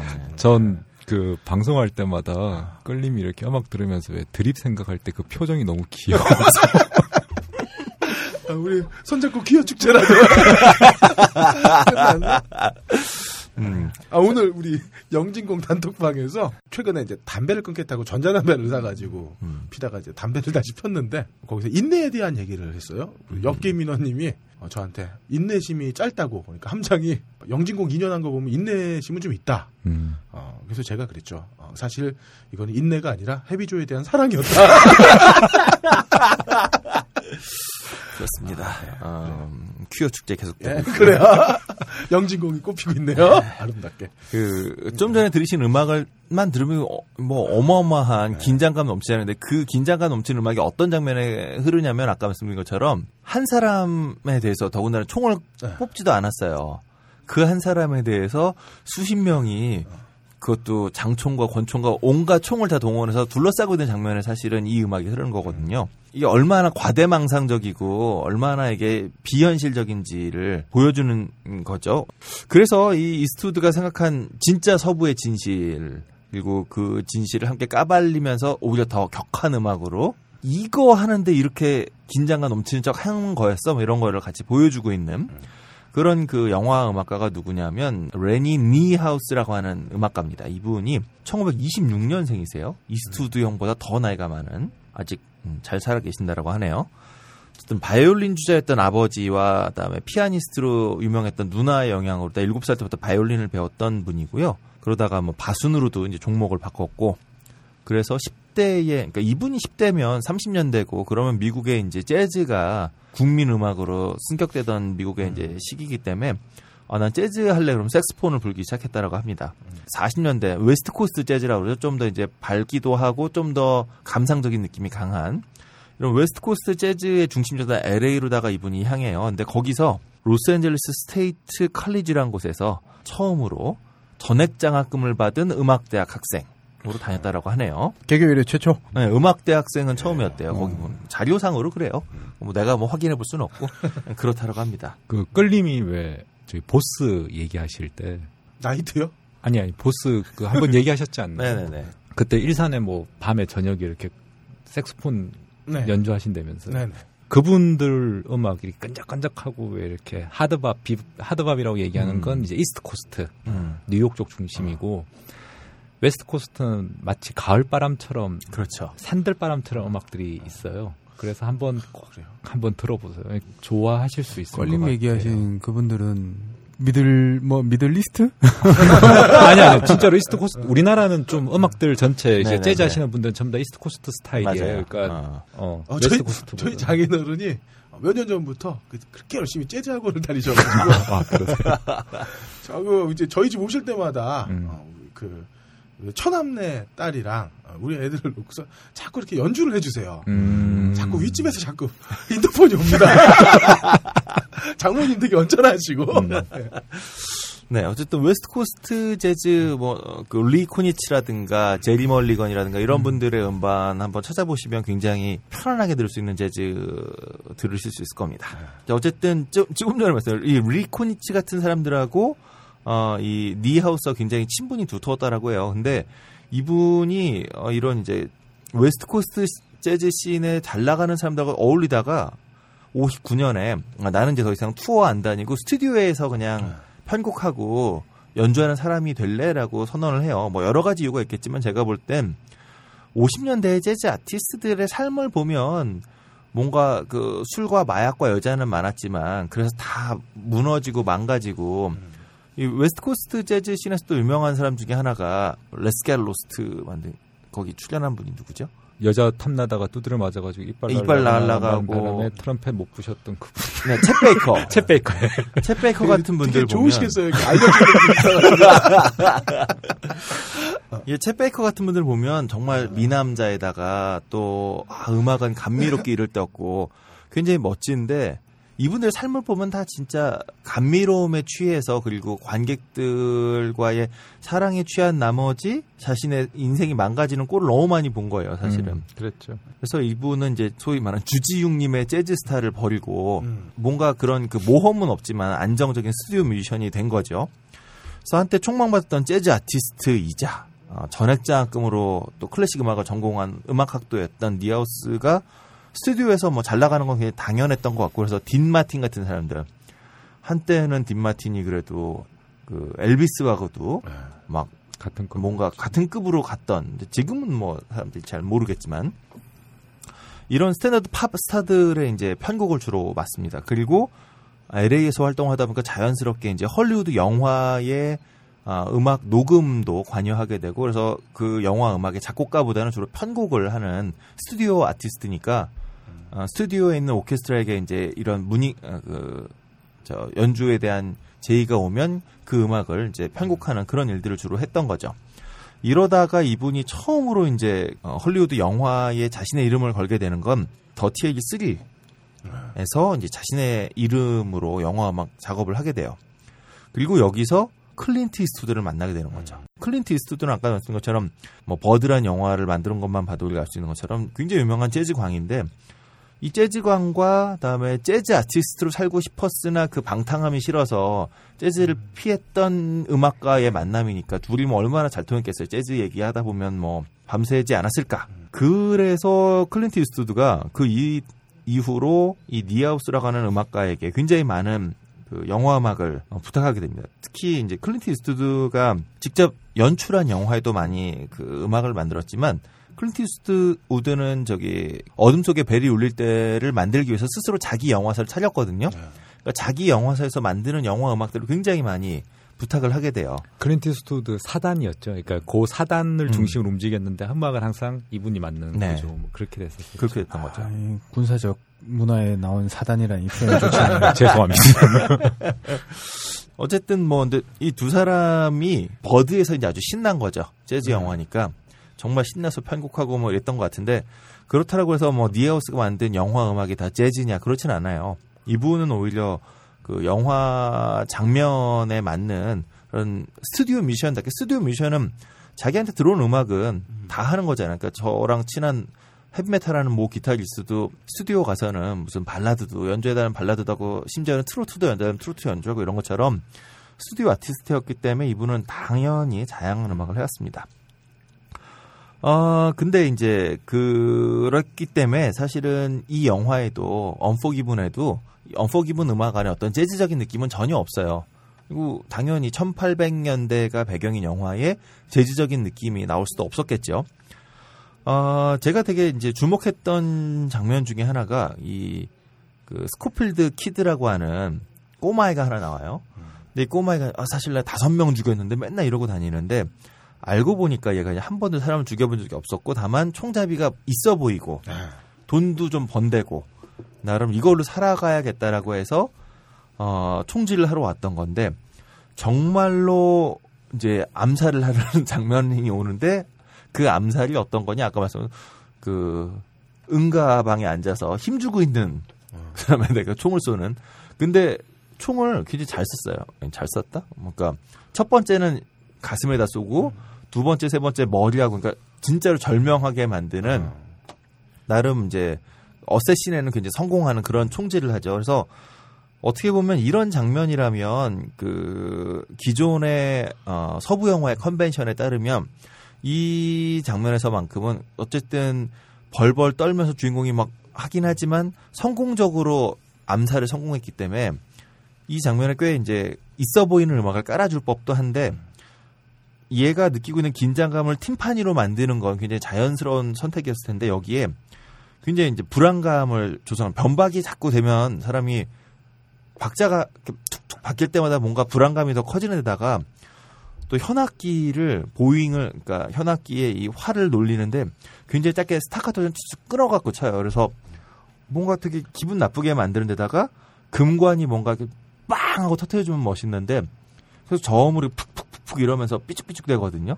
이런 장면을 통해서 아, 이 사람을 죽인다라고 하는 게 얼마나 사실은 그 영화 속에서 멋있게 보일지 모르지만 그리고 진짜로 한 방에 절명을 시켰음에도 불구하고 사람이 사람을 죽인다는 게 사실은 얼마나 무섭고 더럽고 찝찝하고 이런 일인지를 음악으로 잘 보여준다는 거죠. 그리고 지독한 근시여서 떨어지면 볼 수가 없기 음. 때문에 앞에 가가지고 똥 누고 있는 사람 머리에다가 총을 쏠 수밖에 없는. 음. 그래서 굉장히 많은 함의들 좀 담는 장면이었다고 저도 생각을 해요. 어, 짱가님이 얘기하신 저격의 원칙을 제대로 지키고 있네요. 두발 머리 한 발. 그래서 그러한 영화의 그 전혀 비장하지 않은 음, 히 어떻게 샷이라고 하는 노래를 한번 들어보시죠.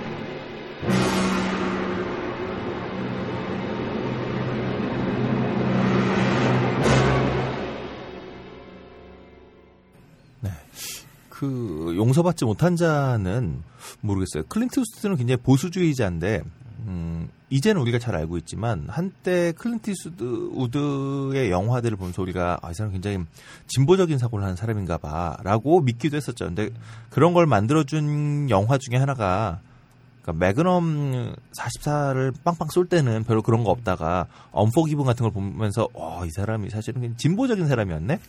그 이후로 이제 클린트 이스트우드가 만들었던 영화나 출연했던 영화들이 대부분 좀 그 관조하는 느낌의 영화들이 많이 오죠. 밀리언 달러 베이비도 그렇고, 네. 그렇죠. 스페이스 카우보이도 음, 음, 그렇고, 음, 뭐 저 관, 어, 관, 이오지마에서 온 편지도 그렇고, 관조, 관조라는 표현도 그렇겠지만, 말 그대로 자기 스스로를 돌아보는 느낌? 그렇죠. 음, 명상에 네. 잠겨 있고 자기의 철학을 만들어가는 음. 이렇게 전 느낌적인 느낌으로 느낌적인 느낌은 또 뭐야? 실, 실베스타 스탈론이 많이 배운 것 같아요. 그러니까 로키 발보아를 보면 이게 음, 실베스타. 스탈론 예. 영화가 아니라 음, 어, 어, 이, 이 클린트 이스트우드 풍인데 음. 이런 느낌이 드는 거야. 음. 그러니까 막그 설교하려고 하지도 않고 음. 예전에는 그래도 실베스타 스탈론이 뭐 이건 저래야 돼 저건 저래야 돼라고 얘기를 했는데 음. 로키 발보아를 보면은 이제 거기서부터는 음. 말안 들으니까 그냥 뭐 하니 시간 남아 뭐 알아 이렇게 음. 치고 말거든. 음. 꼰대의 설득 방법이 목에 핏대 세우면서 너희는 이렇게 살아야 돼가 아니라 자기 스스로 돌아보는 걸 그냥 자연스럽게 남에게 공유해주고 이런 내가 살아보니까 이런 것도 있더라라고 음. 하는 그러니까 거니까. 영화에서 보여주는 게 참 어, 시, 그 클린트 이스트우드가 많은 영향을 끼치는 게 아닌가. 그 그랜 토리노를 보시면 네. 베트남에서 오신 할머니가 있고 음. 클린트 이스트우드가 이제 할아버지인데 문제는 뭐냐면 클린트 이스트우드도 자기 아들들하고 서로 대화가 안 돼요.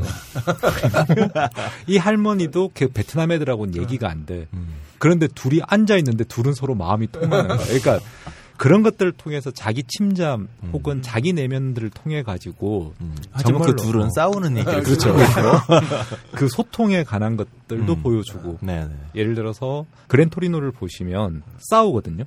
서로 깽단끼리 서로 싸우는데 사실은 민족끼리 서로 싸우는 거죠. 음. 그런데 거기에 백인이 개입해서 자기가 죽는 아. 거죠. 네. 예를 들어서 민족끼리 전쟁을 일으킨 민- 전쟁은 6.25랑 베트남전이 이제 현대전이 있는 건데 거기 둘 다 미국은 개입을 했어요. 음.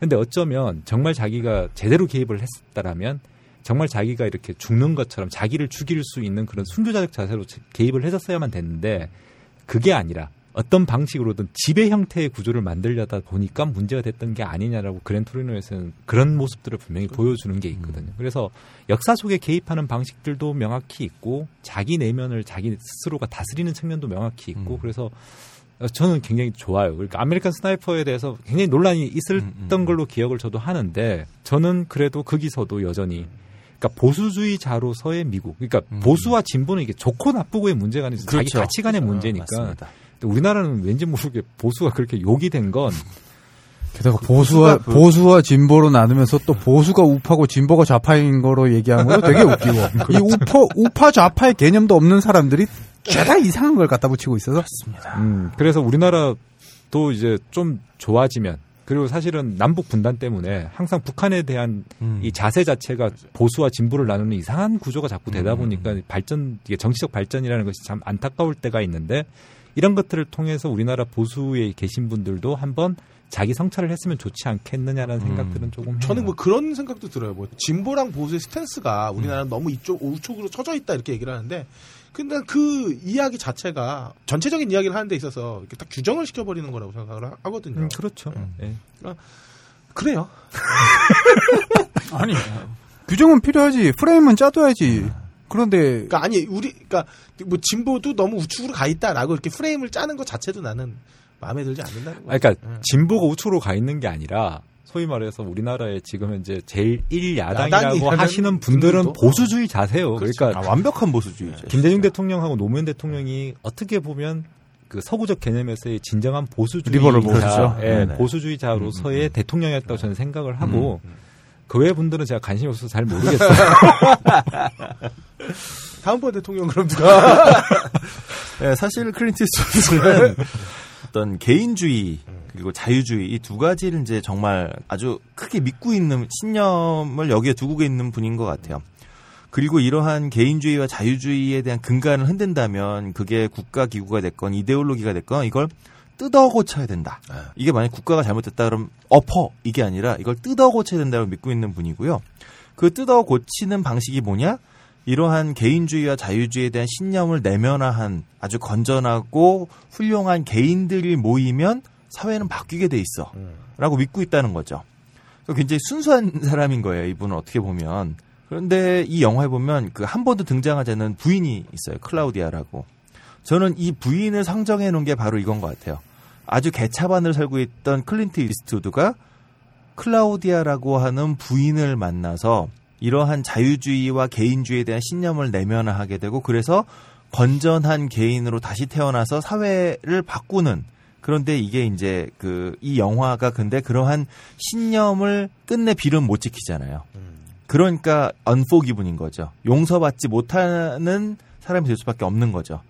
그러니까 클라우디아라고 하는 여인이 이 사람을 바꿔놨음에도 불구하고 자신의 이상을 지키지 못하는 상태 돼버렸다라고 하는 거. 그리고 이스트드가 볼 때는 미국의 현재가 바로 손 씻은 척 했으나 결국은 다시 다른 나라 전쟁에 탐욕으로 참여하고 있고 미국의 가치라고 하는 자유주의를 스스로가 버리고 있는 이게 이제 미국의 현재다. 그러니까 이스트우드가 샌프란시스코로 가버린 이스트우드가 보여주는 게 바로 지금의 미국이다라고 이야기하고 있는 것 같아요. 그러한 의미에서 이 그 클라우디아의 테마가 참 중요한데요. 재밌는 게 이게 레니 니하우스의 이름으로 OST가 나와 있는데 작곡자 명단에는 딱 한 곡에 니하우스 대신 클린트 이스트우드의 이름이 있습니다. 그게 바로 그 용서받지 못한 자에 흐르고 있는 영화 시작할 때 끝날 때 같이 흐르는 이 클라우디아의 테마거든요. 사실 이걸 작곡이라고 해야 될지는 잘 모르겠어요. 1분 정도밖에 안 되는 굉장히 짧은 기타 소품인데 저도 이 언포기분의 음악을 어떻게들 평가하고 있는지 보려고 인터넷 검색을 했는데 이건 뭐 한국이고 뭐 영어를 쓰는 제가 그 이외에는 언어를 전혀 못하니까 찾아보면 다 클라우디아의 테마 이 얘기만 하고 있더라고요. 근데 이 슬프게도 영화에 수많은 음악을 만든 니하우스는 이 곡을 만들지 않았다는 거. 클린트 이스트우드가 만든 노래라는 거죠. 약간 들어보면 조 패스의 느낌이 있어요. 그래서 이분이 연주를 직접 한 건 아니니까 재즈 광이기도 하고 조 패스의 기타를 굉장히 좋아했던 게 아닐까라는 느낌이 살짝 있습니다. 그 대학 졸업을 앞두고 혼자 새벽에 이 음악을 들어서 선 적이 있었는데요. 그때 처음으로 이렇게 영화 음악을 들으면서 눈물을 흘렸던 건 이게 처음이었던 것 같아요. 감성이 충만하신 이유가 취업이 걱정되셨었나요? 혹시 F가 떴나요? 그건 늘, 그건 늘 떠있던 거였어. 그래서 어, 이 노래는 굉장히 짧은 소품인데도 아름답고 명, 멜로디가 굉장히 명징해요, 진짜. 그리고 기타 어쿠스틱 기타 굉장히 그 깔끔하게 쳐서 되게 이제 아름다운데 근데 아름다운 노래라고는 하지만 가만히 생각해 보면 자신이 꿈꿨던 이상이 실현되기 힘들어 보이는 현실. 그래서 보수주의자인 이스투드는 굉장히 가슴이 아픈 그 미국에 대한 시선이 이 노래 안에 좀 절절히 배어 있는 게 아닌가. 아, 그래서 영화의 앞과 끝에 이 절절한 멜로디를 썼던 게 아닌가 싶습니다. 그 유명한 클라우디아의 테마를 들으면서 오늘 얘기를 좀 마쳐보죠.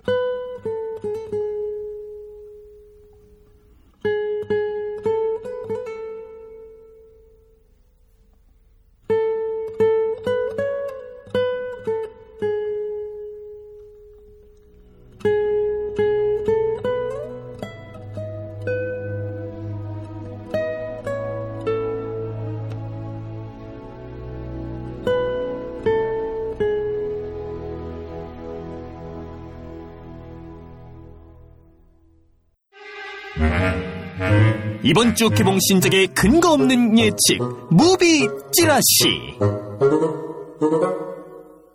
무비 찌라시 시간입니다, 함장님. 예, 전 지난주 소개해드린 영화 중에 소수 의견을 봤습니다. 음, 적당한 플롯이었고, 그리고 소재가 좋았는데, 상당히 깔끔하게 잘 만들었어요. 특히, 이 용산 참사를 소재로 했는데, 철거민의 삶이나 아니면 폭력에 포커스를 맞춘 게 아니라, 음. 정말 대한민국 법조계의 생태계. 사실. 이 대한민국 법조계의 생태계가 아니라, 알아서 눈치 보고 기는 대한민국의 모든 조직의 생태계를 꼬집어요. 아하. 기회 되시면 꼭 관람하시길 바라고요. 정말 괜찮습니다. 근데 그 연평해전 때문에 상영관이 거의 없어요. 질서죠. 우리도 함장님 눈치 보고 있으니까. 꼭 가서 보시기 바랍니다. 예, 첫 번째 영화 모든 비밀스러운 것들. 원제는 Every Secret Thing이고 신업은 세살배기 혼혈 여아가 실종이 되는데 음. 이 사건을 담당한 형사 낸시가 7년 전에 일어났던 유사한 사건을 떠올리고 당시 범인이었던 두 소녀를 유력한 용의자로 수사합니다. 근데 이 두 소녀는 7년 전에는 11살이었던 거죠. 아, 11살이 유괴를 한 거예요? 네. 아무튼 이 소녀들이 이제 18세가 되었는데 소녀 둘이서 각자 서로 범인이라 지목하면서 진술을 다르게 펼칩니다. 음. 기대되죠? 소설 원작이라네요. 신업기대치 3점. 어허. 아닌가? 18년 뒤로 이제 25이 된 건가? 뭐 어쨌든. 아, 이건, 이건 제가 모르겠어요. 어쨌든 그래도 기대는 되니까 3점. 근데 10, 18살 때 유괴를 했으면은 유괴가 아주 중범죄이기 때문에 11살일 가능성이 더 예, 높아서 11살이니까 제가 저렇게 그렇죠. 적어놨는데 듣고 보니 긴가민가해서 음. 7년 복역 7년만 하진 않았을 텐데. 11살이면 복역을 안 하겠죠. 예, 안 하죠. 음, 자, 감독은 에이미 버그라고 다큐멘터리 감독 출신이에요. 어허. 웨스트 오브 멤피스, 법과 정의, 그리고 어, 웨스트 오브 멤피스 굉장히 뛰어난 예. 다큐멘터리입니다. 오픈 시크릿 등 아동 폭력과 관련된 네. 전문성을 갖고 있다고 봅니다만 역시 이 영화는 극영화니까요. 기대치는 1점. 어, 하지만 배우진이 빵빵하네요. 그 용의자 소녀들의 다코타 패닝이랑 어. 다니엘 맥도날드. 다니엘 맥도날드는 사실 잘 모르겠어요. 제가 본 적이 없는 배우인데 음. 이 소녀들을 담당하는 형사의 엘리자베스 뱅크스. 음. 아, 이 언니 이번에 나온 영화 피치 퍼펙트 그 언프리티 걸즈의 감독도 했더라고요. 음. 어, 리부팅된 슈퍼맨의 지구 쪽 어머니 역할을 하신 다이안 레인도 나옵니다. 어, 원래 벌써 쉰 되셨어요.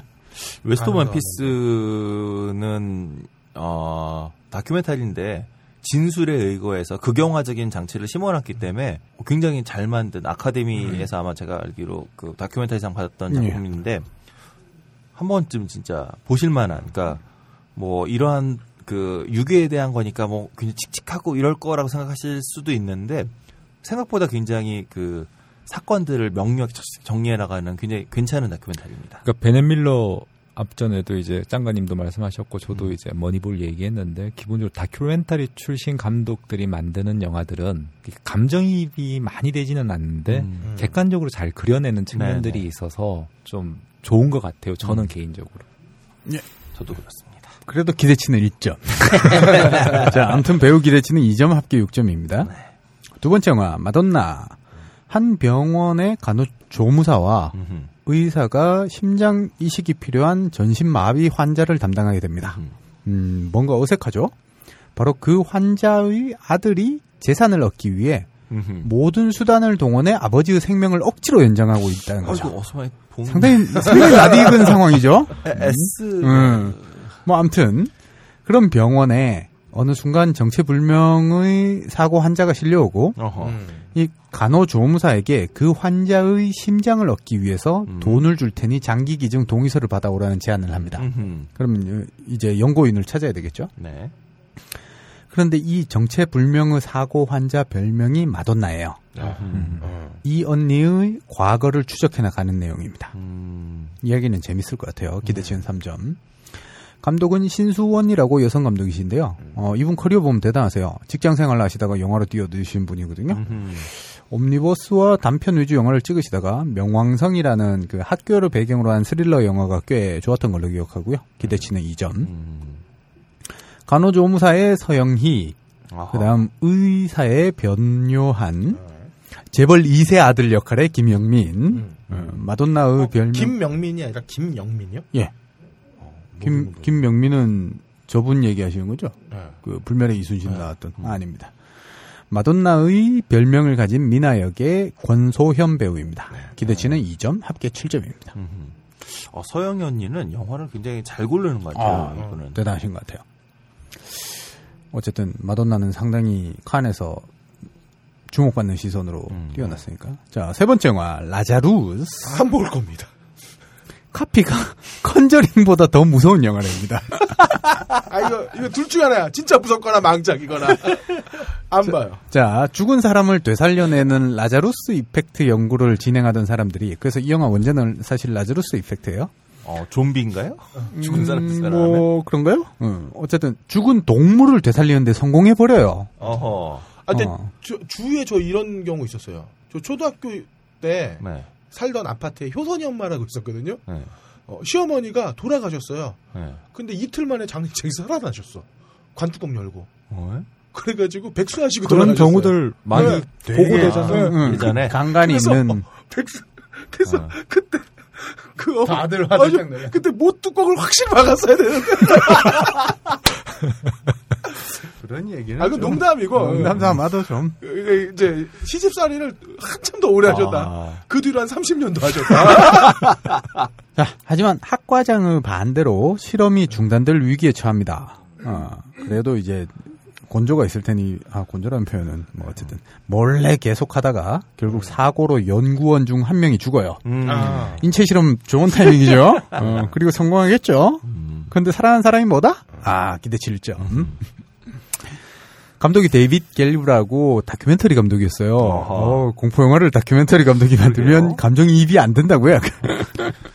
자 아마 보신 분도 있으실 텐데 스시 장인 지로의 꿈이라는 영화가 있어요. 네. 음.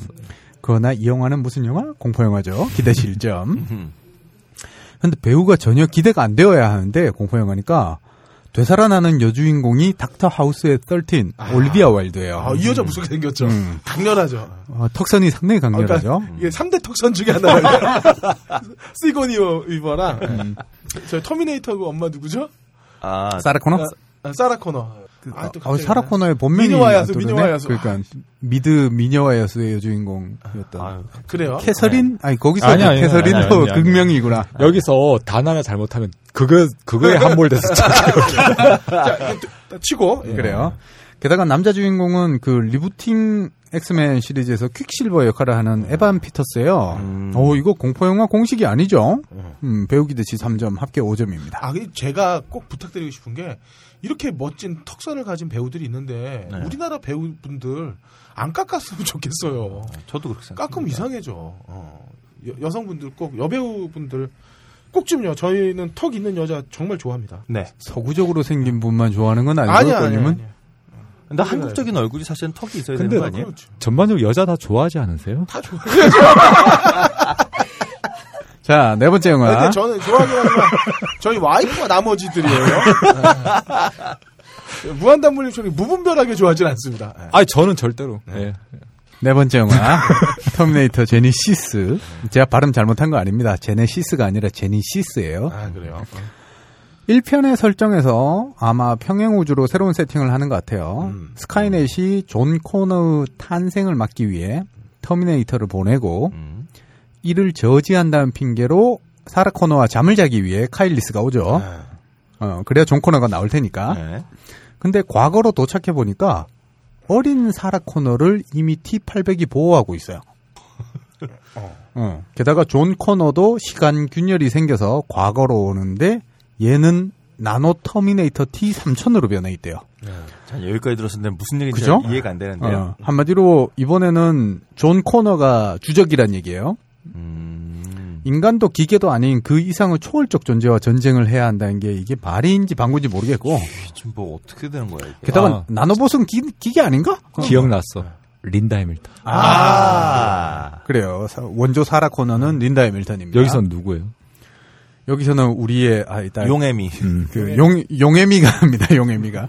용해요. 용, 아, 용엄마라고 하죠. 용엄마. 뭐 아무튼 이번엔 존 코너가 자기가 신이 되려 하나 봐요. 기대치는 2점. 음. 근데 감독은 앨런 테일러란 말이죠. 토르 그 다크 월드의 감독입니다. 다, 음. 다크 월드 되게 잘 만들었거든요. 네. 게다가 이 양반 미드 꽤 많은 편들을 연출해 하신 분이에요. 소프라노스 일부, 음. 웨스트윙 일부, 음. Sex and the City 일부, 어허. 로마, Rome 일부, 그 다음에 로스트 일부. 아 여기서 일부라는 거는 어 시즌 1. 아니요 one of them을 얘기하는 거고. 아, 그래. 예, 시즌 first- 1도 어, 아니고. 어, 시- 왜냐하면 미국 드라마는 예를 들어 10편이 있다 그러면 그걸 연출을 여러 여러 명이 돌아가면서 할 수 있는데 그 중에 한 사람이었다는 얘기예요. 네네. 그다음 데드우드의 일부, 매드 맨의 일부, 심지어 왕좌 게임 일부까지 했어요. 오. 음, 감독 기대치 3점 줘야 되죠, 이 정도면. 감, 땜빵 전문인가? 이게 다 겹치는데. 근데. 이쯤 되면 이제 감독의 능력이라기보다는 어, 제작사의 능력이다. 그렇죠. 그러니까, 근데 그러니까 미국 드라마 시스템에 땜빵이라는 게 있나요? 그건 정말 한국적인. 발상 정말 초. 초청해서 하는 그러니까 거죠. 내가 볼 때는 그러니까 어느 프로듀서가 던져도 음. 어, 거기에 잘 맞춰주는 감독. 게다가 한국은 모든 드라마들이 이제 편이 계속 이어지면서 가게 되겠지만 이번 편의 메시지는 이거야 하면서 이 네, 사람 이거에. 어, 네. 이, 이 편에 어울리는 연출가는 이 사람이었으면 좋겠어 하고 음, 음. 사전 기획회 때 결정이 되는 음, 거니까 되게 다른 시스템이니까요. 그리고 그러니까 이게 저런 거네요. 그 머니볼을 보면 우리는 감독이 중요하지만 구단주가 중요했던 그렇죠. 미국. 아. 음. 그렇죠. 구단주가 아니고 GM, 제너럴 매니저, 단장. 아, 네, 단장 죄송합니다. LG 올해 어떻게 되나요? 아니 요즘 누가 야구를 봐요? 자, 문제는 감독이 좋아도 그냥 기대치를 3점을 줘도 저 엉망일 신업을 가지고 어떻게 만들었을까요? 관건이에요. 음. 아 잠깐만요. 저 이제 고, 고향 NC 팬입니다. LG 역시 안해. 저 경기도 사람인데 무슨 서울 팀을 좋아해요. 예. 고향 NC 화이팅. 자, 배우는 아놀드 슈와제네거 형이 나오고요. 음. 이번에도 주인공인 것 같아요. 자, 제이슨 클락이라고 기억하실지 모르겠는데 prequel이죠. 혹성 탈출 반격의 서막에서 어. 말콤 역으로 나왔던 사람이죠. 이 양반이 존 코너로 나와요. 음. 그리고 아주 어린 사나, 사라 코너 되시겠습니다. 에밀리아 클라크. 영국인데 이름 듣고 아시겠나요? 모르시겠죠? 왕좌 게임의 용에미. 음. 에밀리아 클라크가 용에미입니다. 그 벌거벗. 예, 데, 데너리스 타르가리엔. 어, 이 시즌부터 아 3시즌부터 왕되고 나서는 안 벗던데. 그, 아, 5시즌에 약간 각성했어요. 5시즌이 약간 밋밋해서 그런지, 어, 음. 이전과 같은 파괴력을 보여주진 않지만, 음. 어, 그러니까, 이후 장면으로 나오더라고요. 그냥 맥락에 상관없이 자꾸 벗어가지고 되게 당황스러웠던 기억이 있었던 것 같아요. 그분. 그쵸. 그러니까 뭐 어, 드라마 맥락하고 상관없이 뭐 어, 이거 벌써 제대로- 벌써 벗어서. 아이, 그, 너무나 필연적이었는데. 아, 근데 진짜 그 시즌 원, 그러니까 용을 낳기 전까지는 처음에 저 왕자 게임 재밌다라고 그래서 보는데 약간 좀 당황스러웠어요, 사실은. 아니 그 다 이미 우리가 다 이해하고 있는데 저렇게 될 것이라는 걸 우리가 다 알고 있는데 굳이 이렇게 이유 없이 벗으셨는데 이분이 또 어느 순간 또 이유 없이 절대 안 벗으시더라고요. 또 그래서 음. 아, 대신 5시즌에서는, 어, 그, 망할 년이 또, 시원하게 한번 벗어줍니다. 제가, 아, 이게 좀, 아무튼 스포가 껄림의 될까봐. 어, 핵심은 얼마나 벗느냐가 아, 예. 아무튼 얘 벌써 28인데 아, 그렇게 나이가 많나요? 가끔 보면 이 팔뚝살 보면 아직 젖살이 안 빠진 것 같은 그런 느낌도 또 뭐야? 아, 하여튼 시선이 그래요. 정말 진지하게 분석하시나 봐요.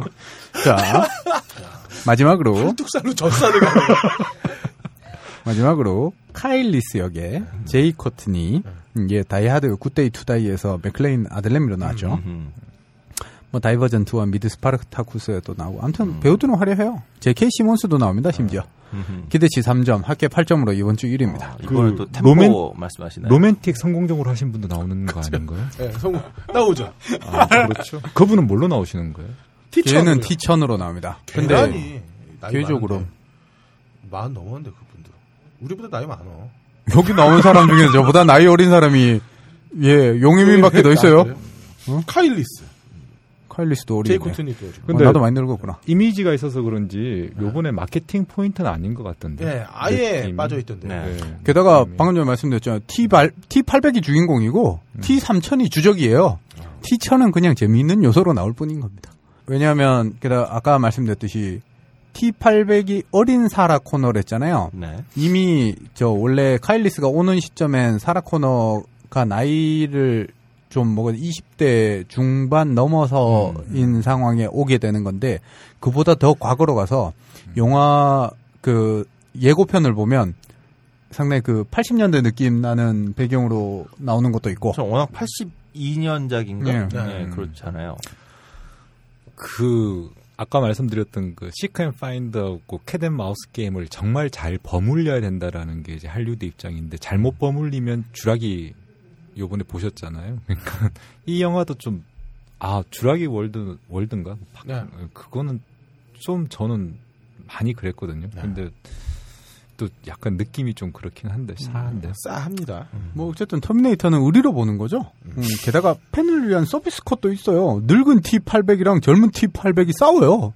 어, 기다렸다면서 까부수는 그 정말 저이 누구야 우리 놀드 형. 어 아놀드 형 이 곧 고 시점 CG로 그대로 살려서 음. 그 젊을 때 모습 그대로 나와서 걔가 딱 도착한 순간에 가서 늙은 T800이 부셔버린다니까요.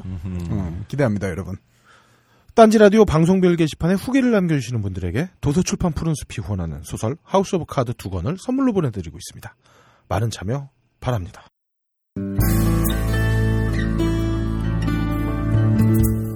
여름입니다. 그러나 아직 겨울을 벗어나지 못한 많은 분들이 계십니다. 잊지 않는 게 그들을 지키는 겁니다. 녹음 박세롬이 효과 고승수 제작 딴지일보 진행해 그럴 거리였습니다.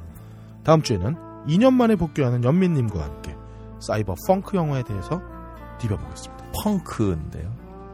제가 뭐라 그랬나요? 펑크라 그래서 펑크와 펑크는 펑크. 완전 다르죠. 그래요. F 말고 P 펑크.